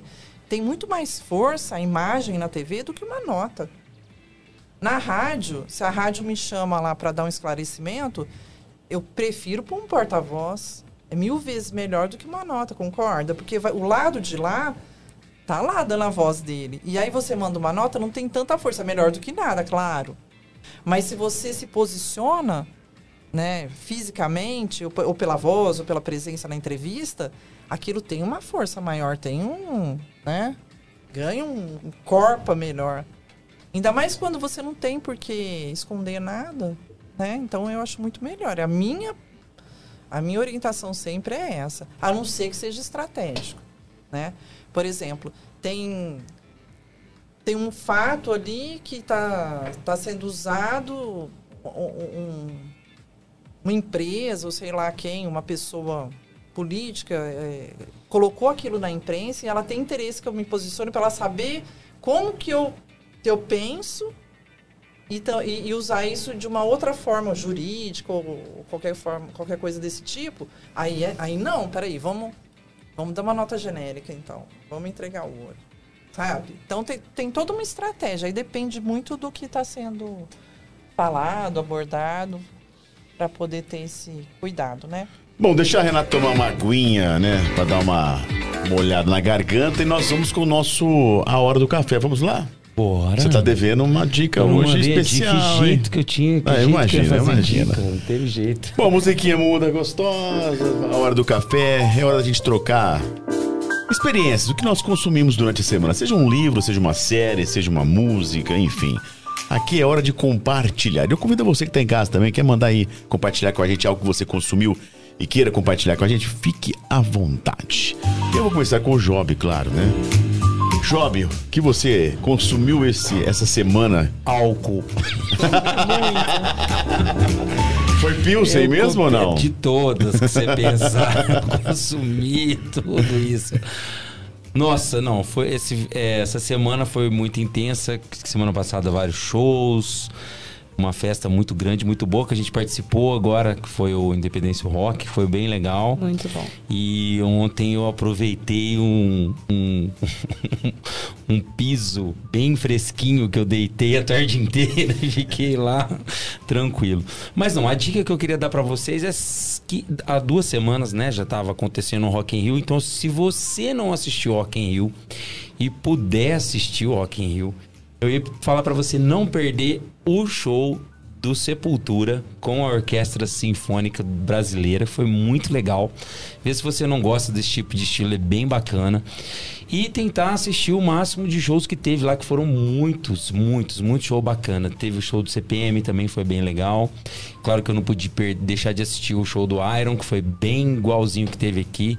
Eu não assisti o do Guns, porque o Guns eu vou assistir sexta-feira agora, então não quero spoilers. Ai, desculpa. Então, Desculpa aí. então aí eu, o show do Guns, eu escuto de tudo, né? O pessoal fala, não, mas não é o Axel de. Mas, gente, não tem jeito, né? Igual o Job, não é o Job de, de- da época do antivírus, não. Agora já era outra coisa. Então a minha dica é essa: que você pegue lá, assista um, um, um show lá. Eu vi que no Globoplay não tem todos, mas tem o do CPM, tem o do Djavan também, que foi bem legal. Vale a pena. Essa é a minha dica. Boa, Job! Cara, a minha dica é, é muito tranquila. Esse final de semana eu tive a oportunidade de dormir com, com os meus sobrinhos. Ai, que benção. E eu, a minha dica é, pra você que quer, de repente, chegar um mundo diferente, de repente começar a pensar de maneira diferente, contribua. Vá, converse com uma criança. É muito gostoso, gente. É muito gostoso. O mundo deles é algo saboroso que eu não consigo descrever qual sabor que tem, mas é muito gostoso. Façam isso. Você tem um sobrinho, um afilhado, para você que não tem filho, claro. Faça isso. É muito gostoso, é, é, assim, é é, revi- revitaliza a gente, a maneira de pensar, a maneira de ver o mundo. É gostoso. Essa é a minha dica. Nossa. Só toma cuidado com, É. com, com algumas coisas que são bem perigosas, tipo Baby Tipo. Shark. Baby Shark é uma coisa perigosa. Não falamos do Bruno. Bruxa. Isso aí, olha, eu vou falar que entra na sua mente e jamais Não, sai. não, Eu cantei muitas musiquinhas da bruxa. Da bucha. Da bucha, da bucha. Carol, qual a sua dica, A Carol? minha dica é uma série que vai estrear agora a quinta temporada, dia 14, que é The Handmaid's Tale, tá? o conto de Aya.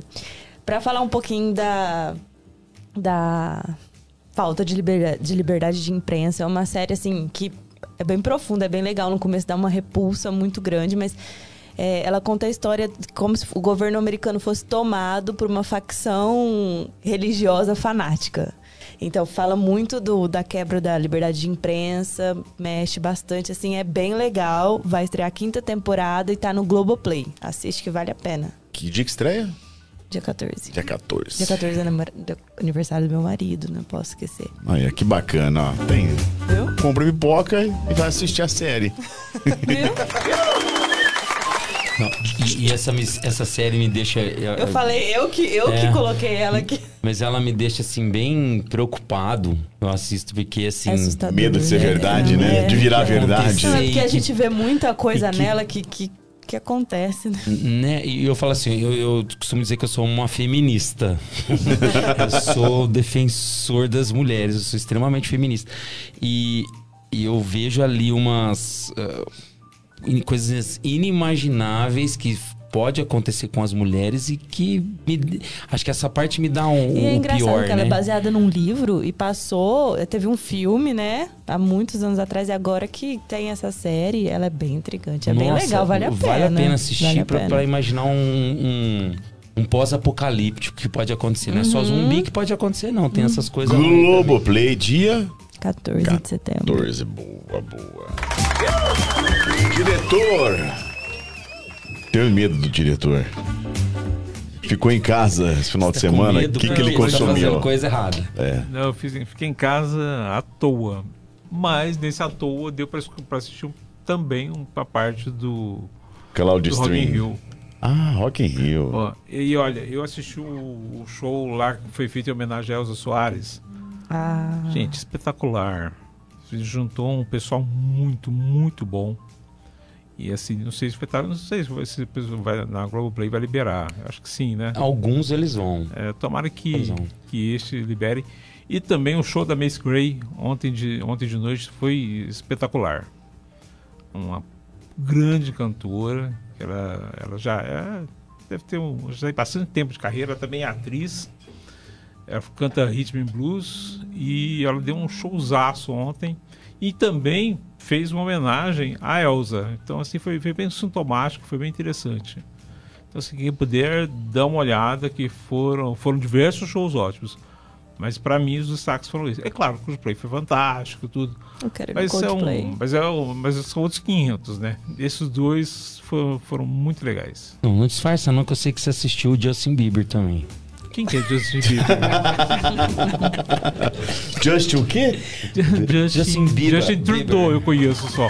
Justin Bieber. Boa, diretor. Boa, diretor. Renata, o que irá compartilhar com a gente, Renata? O que, que você consumiu essa semana? Essa sema, esse final de semana eu fiquei com meu pai bastante, com ele conversando. Biancão. É, e ele tava Você me comeu, né? contando. Você consumiu literalmente. O sorvetinho. É.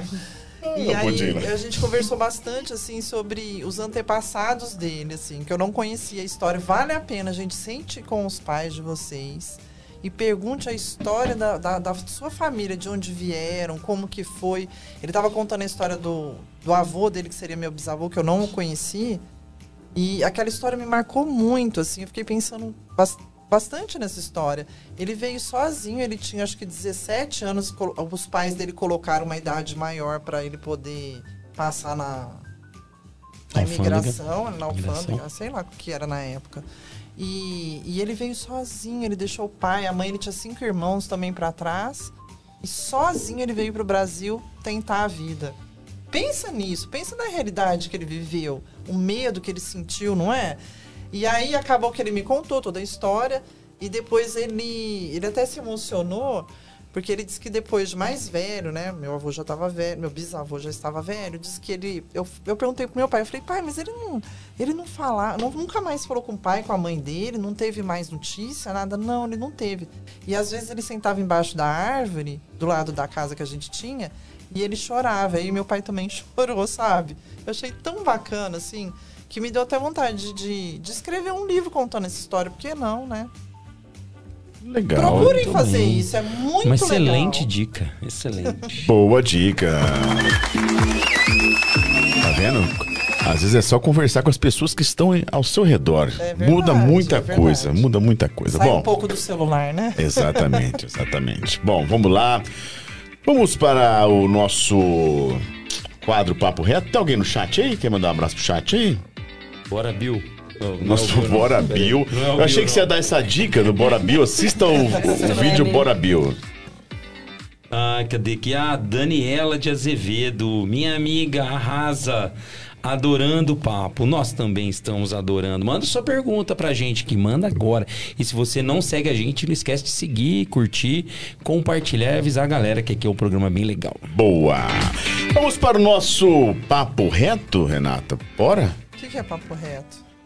Perguntas que talvez o nosso convidado nunca parou para pensar que algum dia alguém ia perguntar para ele.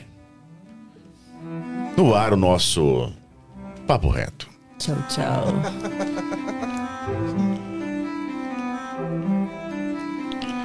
Renata, se você fosse escrever um livro sobre a sua vida, qual seria o título desse livro? Acho que resiliência. Resiliência.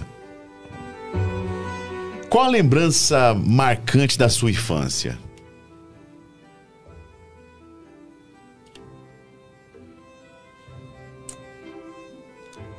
Nossa, são tantas. A, pri- a primeira que veio na cabeça. Eu acho que. Thiago vai. Ah, eu não.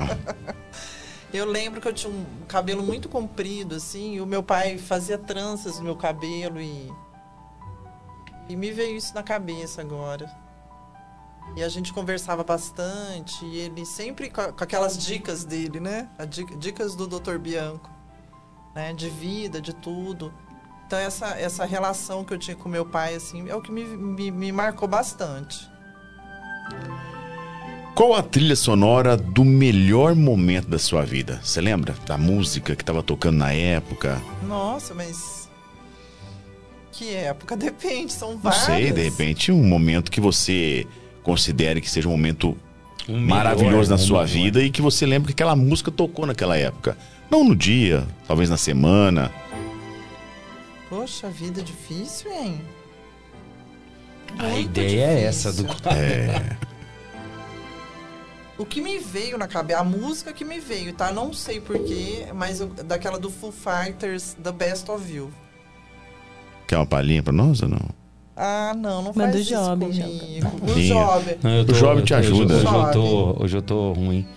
Isso, é, ah, não vou lembrar agora. Mas eu conheço, muito boa, muito bonita. Renata, qual é o seu maior medo?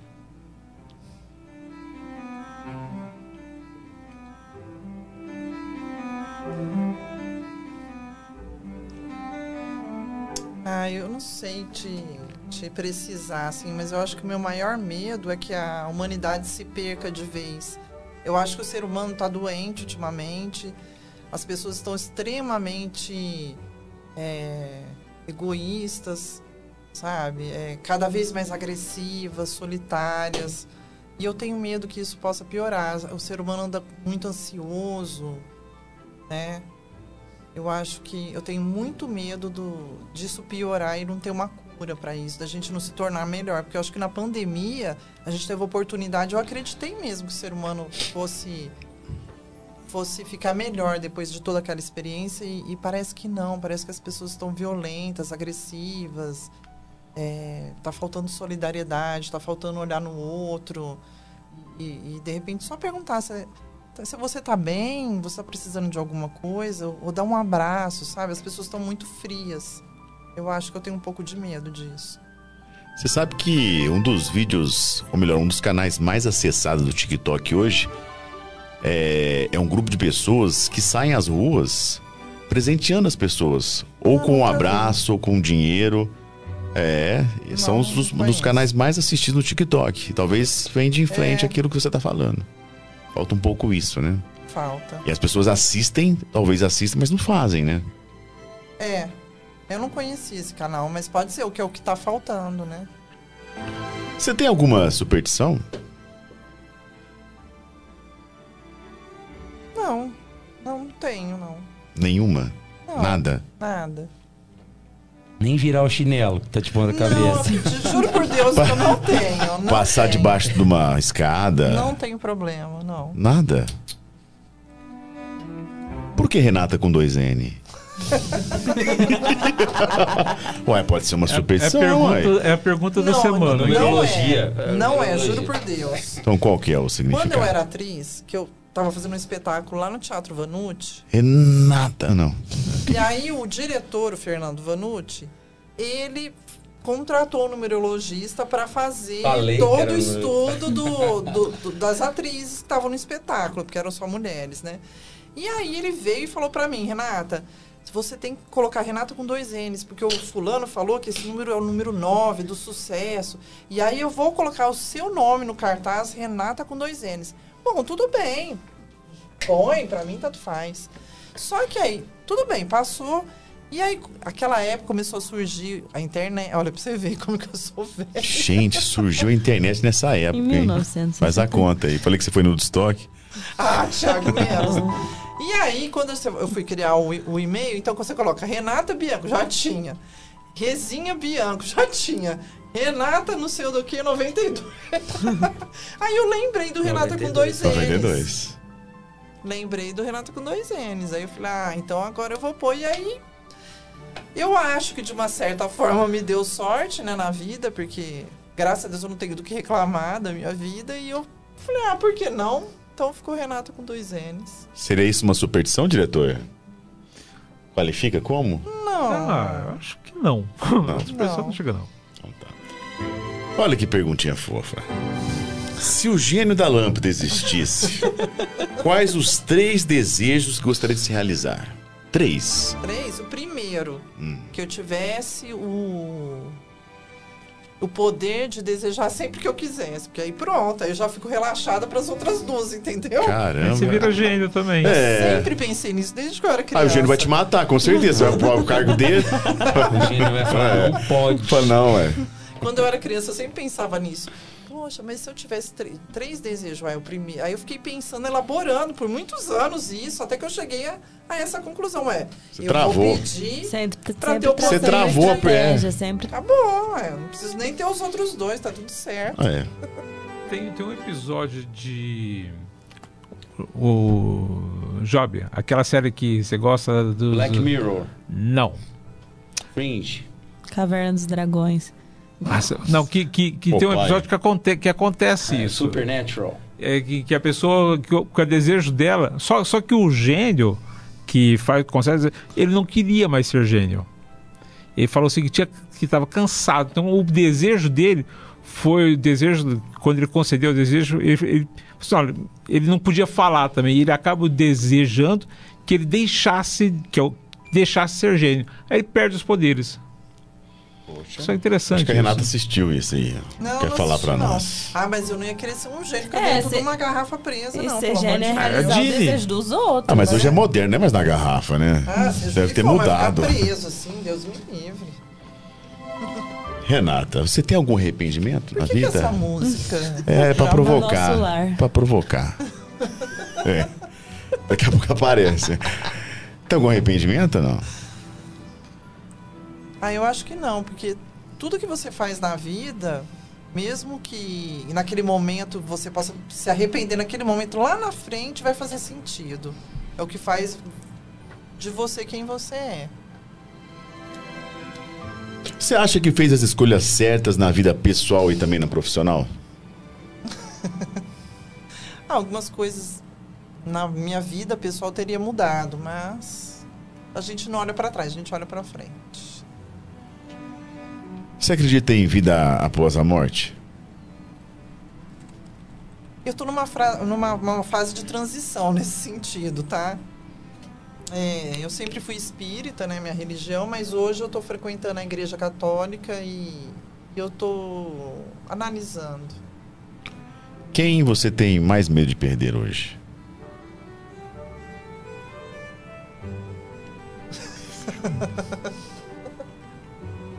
Você sabe. Não sei. Levanta a mão, acho que quem meus não. pais. É, Não, acho que é. todos nós, né?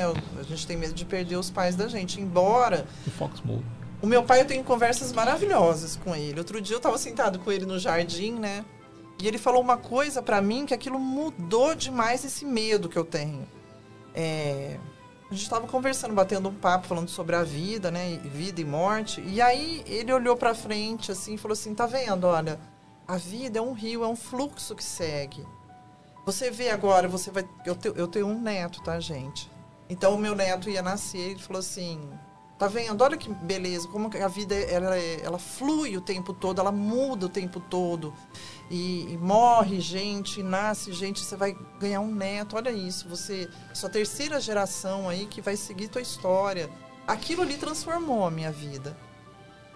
E o que, que a gente estava falando mesmo? Quem você tem medo de Mais medo perder? de perder. Então, eu acho que aquilo me, me confortou um pouco de entender que é o fluxo da vida. Uma hora a gente vai perder mesmo, faz parte, né?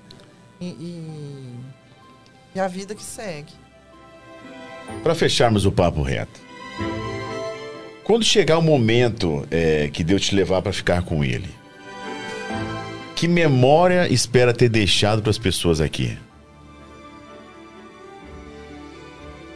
Olha, é, é o que você espera ou o que você acha que é?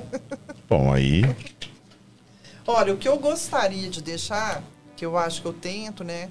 É de ser uma pessoa transparente, verdadeira.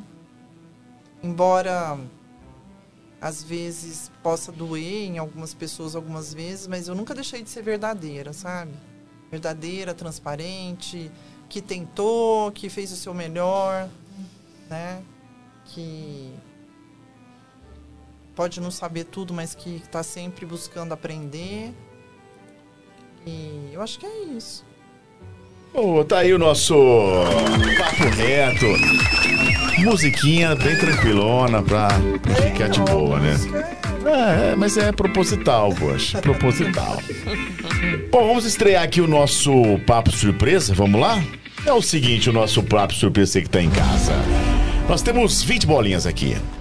20 bolinhas. Celso Portioli. 20 bolinhas. Você tem que escolher 10. Essas 20 bolinhas, cada bolinha tem uma pergunta. Pergunta sobre o cotidiano, sobre sexo, sobre política, enfim, assuntos diversos. Você tem 10 chances. Tem perguntas que talvez você tenha medo de responder, mas quem sabe. Você pode também não tirá-las e passar tranquila. Quer participar? Topa? Ué, vamos lá. Vamos lá? Vambora. Então fique à vontade para tirar a primeira bolinha. Entregue para Carol, por favor.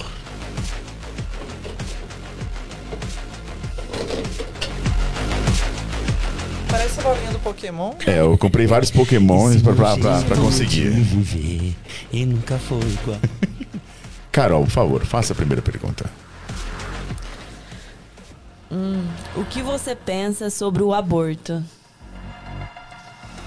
Ah, e- é, a minha opinião é que cada um que, que saiba do seu corpo, tá? Eu, Renata, pra mim, eu não faria um aborto. Mas eu acho que todo mundo tem o direito de fazer suas escolhas. Aí vai da, da, pesso- da, da pessoa, de cada um, do que, do que ela acredita, enfim. Boa. Segunda bolinha. Por favor, pro Job. Balança aí. Escolho você? Eu sou um Pikachu. Deixa eu ler aqui. Tá tremendo, Jorge? pegar. Não, não, tô tremendo não. Tá bem, tá bem. Se você pudesse dar um recado para o seu eu do passado, o que diria? Oi, Renata. Vai em frente, não deixe de acreditar em você, porque você é capaz. Boa, boa. favor, mais uma. Terceira bolinha. Vai uma aí, diretor? Você tá descrevendo, a- tá escrevendo a pergunta bomba, é um perigo. Certeza. É, vamos lá. Hum. Renata, você já fez alguma cirurgia plástica? Se sim, onde? E se não, aonde teria vontade de fazer? Já, já fiz quando era mais jovem e acho que hoje não faria, não. Quer falar onde fez ou não? Não, passar, não passar. Por favor. Vamos para a quarta bolinha.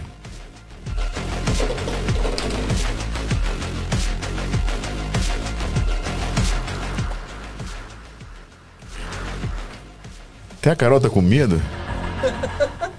Tá tremendo, Carol? Não. O que você acha da adoção de crianças por casais homossexuais?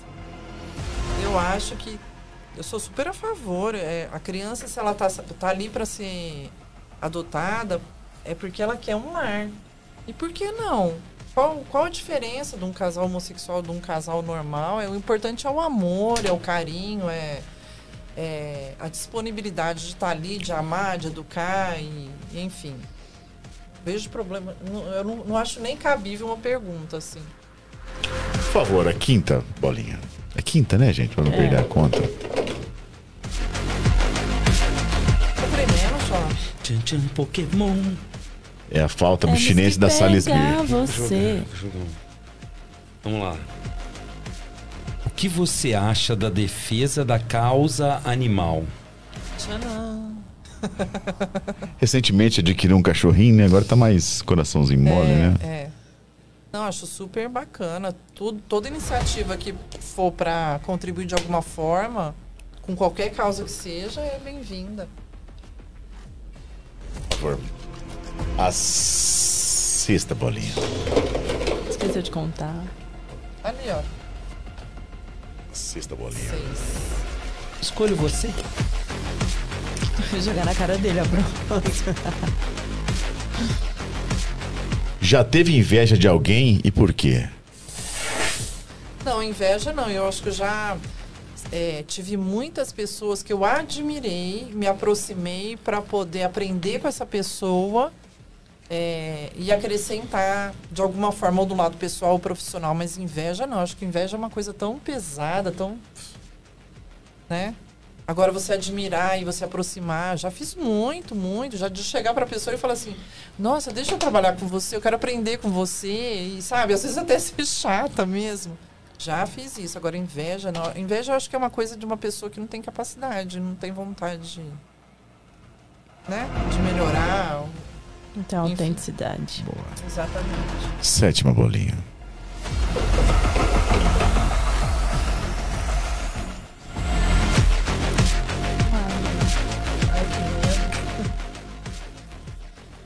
Ser rico de dinheiro e pobre de espírito ou ser pobre de dinheiro e rico de espírito? Ah, não pode ser os dois, rico de espírito e rico de Não. dinheiro? é melhor. É melhor, melhor. Oitava bolinha. Oitava, né? Acabando. Eu acho que você não vai ser sorteada, não. É, tá escapando Pela- de todas. Hum, Não essa, foi. essa. Qual sua opinião sobre a polarização política atual entre Lula e Bolsonaro? Olha, eu vou falar uma coisa pra vocês que pode falar nome de candidato? aqui? Pode, claro. É, sem, fa- sem falsa modéstia, sem querer fazer propaganda de ninguém, mas eu acho que a narrativa do Rodrigo Garcia ela é bem bacana. Nem na frente, nem atrás, nem do lado, sabe? Vamos pra frente. É pra frente que se olha. É, o país realmente está polarizado. Eu sinto que, que é uma coisa retrógrada, né? Porque acaba que tudo que é o extremo é perigoso, né? Todo extremo é perigoso, independente de qual ele seja. Eu acredito que o equilíbrio das ideias, das, das propostas, é, das crenças, daquilo que a gente luta. Tem que, ser, tem que ter um equilíbrio ali, tem que ter um, um meio termo, sabe? Nem muito para lá, nem muito para cá. Isso não é positivo para ninguém. Eu acho que adoece a nação, a democracia, né? Afinal de contas, o, o interesse maior é o país, são as pessoas que vivem no país, nas cidades, né? E esse tipo de, de polarização não acrescenta em nada na vida de ninguém.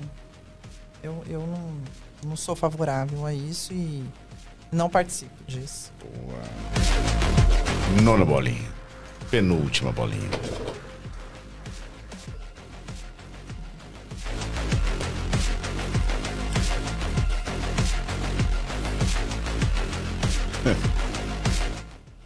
Pergunta aqui. Tá, essa aqui. Quando você contar uma piada, sabe contar piada? Ah, não, não faz isso pra mim. É o Mico, fazer o que você quiser responder. o problema é eu saber contar uma piada, né? Tem várias formas de contar piada. Eu não conheço nenhuma. Eu vou ficar devendo Vai ficar vocês. devendo. Então vai, a última bolinha. Escapar porque é minha irmã, porque senão não ia escapar, não. Última pergunta. E vem aí o papo bomba.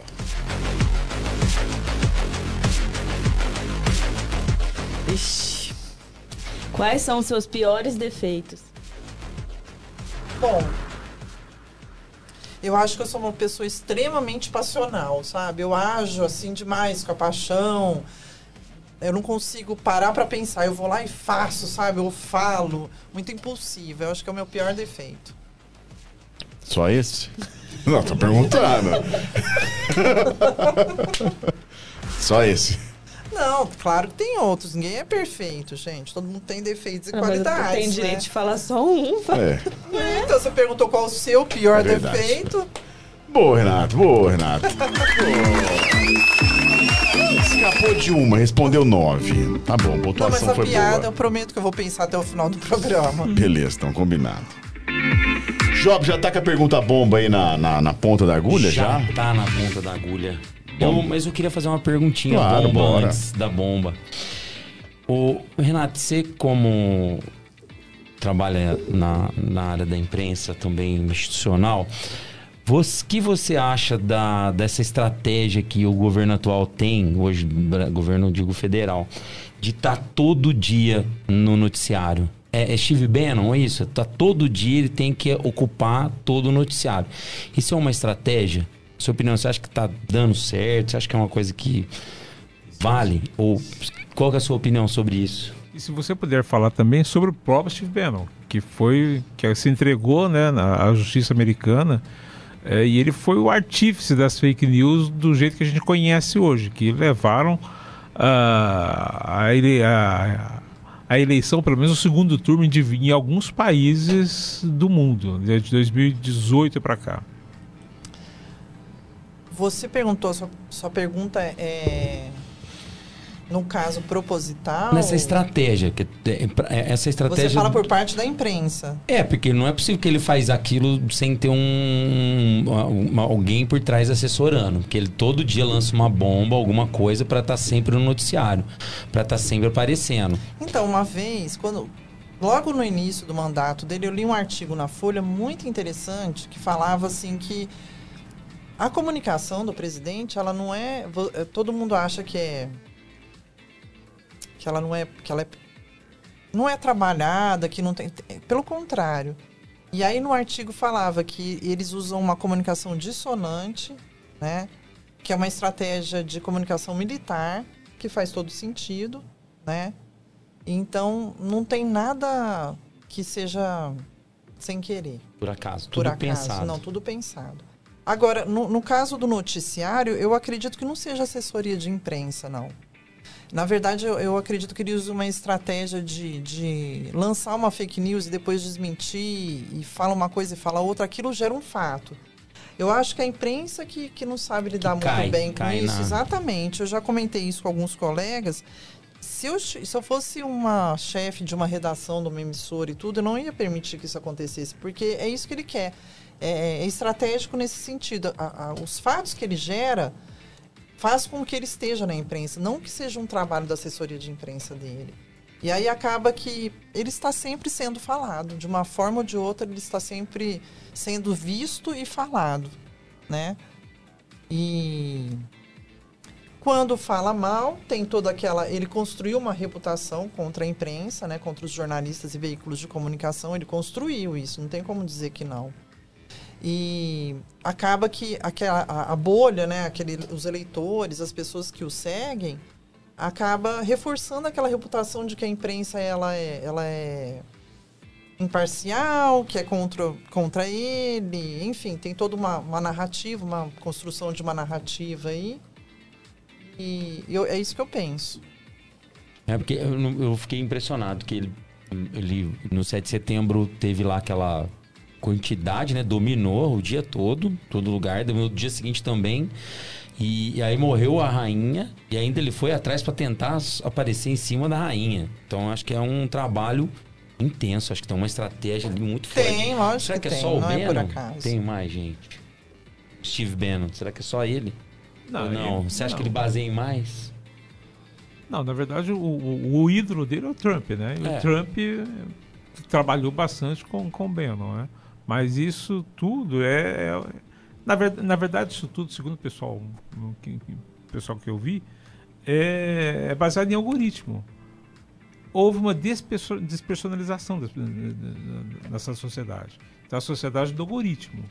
Então, assim, você não vale nada, mas seus dados valem muito. Então, hoje em dia, é, é, é, que- é os que, é os que parece que é o que está valendo. Então, assim, você não tem mais ideia, você tem simplesmente um, número. Isso é algoritmo. É isso que você vale. Aquilo que você. Não é nem o que você posta, é aquilo que você compartilha.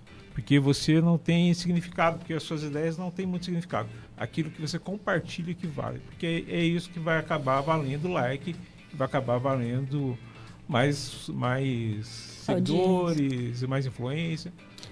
Você não vale nada, mas eu gosto de você, tá? Nossa. É a piada pra, pra, pra Renata que você fez? É, Não, você você sabe que eu não. Valeu, Jorge, você me salvou agora. Você sabe que eu não aguento, né? Não, não sei se você diria- concorda, não sei se vocês concordam com isso também. É, eu acho Ah, que é isso mesmo. É isso mesmo. Plenamente. Bom, gente, pra fecharmos, vem chegando por aí o que que é, já, já tá preparado aí já? O diretor já passou pra, pra nós? Bomba, a pergunta bomba. Bom, pra nós fecharmos o nosso bate-papo.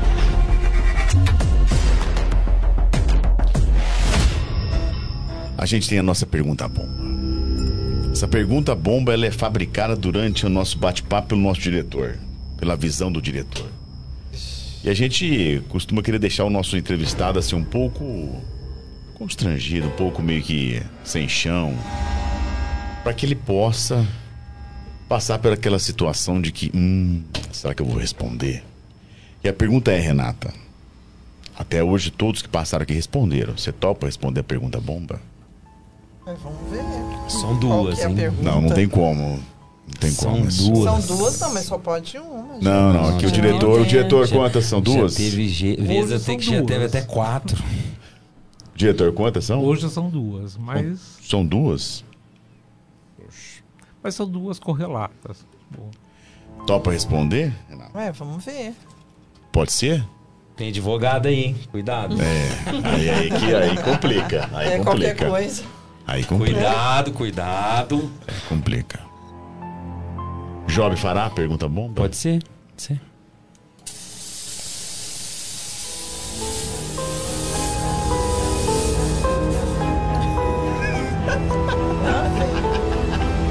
Nervosismo, Tô nervosismo. fazendo um eletroencefalograma na gente aqui. É. Por favor. Job. Renata. Você acha que tem crescido o papel do jornalismo na sociedade? Primeira pergunta. Ah, é o que- é o que a gente já conversou, né? Tem sido feito um trabalho para desqualificar o jornalismo e existe um desafio aí de como reverter essa situação. Eu acho que ainda é muito cedo para falar que cresceu.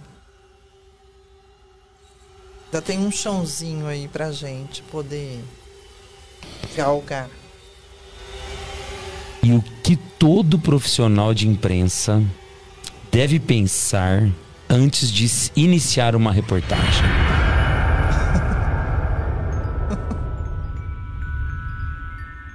Primeira coisa é ter compromisso com a verdade, boas fontes e fazer uma boa matéria. E para isso precisa desses quesitos que eu citei aqui no começo. É, principalmente ter o compromisso com a verdade e com a informação mesmo. Acho que é isso. Pô! É porque o diretor tem. O diretor tem sempre um complemento, é. Foi bonzinho aí, tá em Eu casa tava numa hoje. expectativa, achei que era alguma coisa. O diretor tá bonzinho, né, bonzinho. diretor? Solidariedade de Você quer, você quer algum? Você quer algum? Quer voltar? Fala. Você quer. Não, não, não, tá ótimo. Quer Olha, responder uma direto Não, você dele? poderia falar o seguinte. é, entre esquerda e direita, tá colado, colado que você não dá pra ser o Rodrigo Garcia da propaganda aqui. Não, não, a, a, a sério. Porque, assim, por mais que se fale que haja extremismo no Brasil, é preciso pensar que o mundo tem dois lados. Então, assim, é sempre a esquerda e sempre a direita. Centro, pro Bob, não existe. Que é um cientista político. Então, se você pensar por esse lado, assim, nos Estados Unidos você tem esquerda e Não, direita. mas o problema é que agora tá uma extrema direita e uma extrema esquerda, Então, né? e- então, Eu acho justamente, que já esteve até pior, né? Então, se, se, se, se, se- e- deixa de lado os extremos entre esquerda e direita, o que você acha que. Qual, qual seria o melhor para o nosso país atual- atualmente hoje? Eu acho Atualmente que hoje o atualmente. país precisaria de um bom gestor, de uma pessoa comprometida em, em, em poder readequar toda a estrutura que nós estamos hoje, tanto financeira, com responsabilidade, com, com um olhar mais é, de um gestor mesmo, de um administrador. A gente não, não precisa agora de, nem de um populista e nem de um de um extremista, nada disso. A gente precisa de uma pessoa séria, gestora, que possa ajudar e contribuir aí para um país melhor, sabe? Para governar para quem realmente precisa, né? É, investir na educação, que a gente teve uma perda importante aí na pandemia, ter esse olhar cuidadoso, né? Na questão da saúde, das cirurgias e, e, e consultas represadas aí, porque a gente percebe, a gente quando a gente é, dá- tem esse olhar nas cidades que é onde a gente vive, é, a gente consegue também dimensionar como como é no- nos estados, né, no, no- no governo federal que tem, deve ter um olhar muito mais amplo, que a gente está olhando aqui o município que ele é um pedacinho do país, né? Então tem um olhar mais amplo para isso, para o país todo, que cada região tem sua particularidade, é óbvio e reconstruir esse país. Eu acho que a gente está precisando de uma pessoa assim. Perfeito. Ok. Nem direita, nem esquerda, mas um gestor mesmo.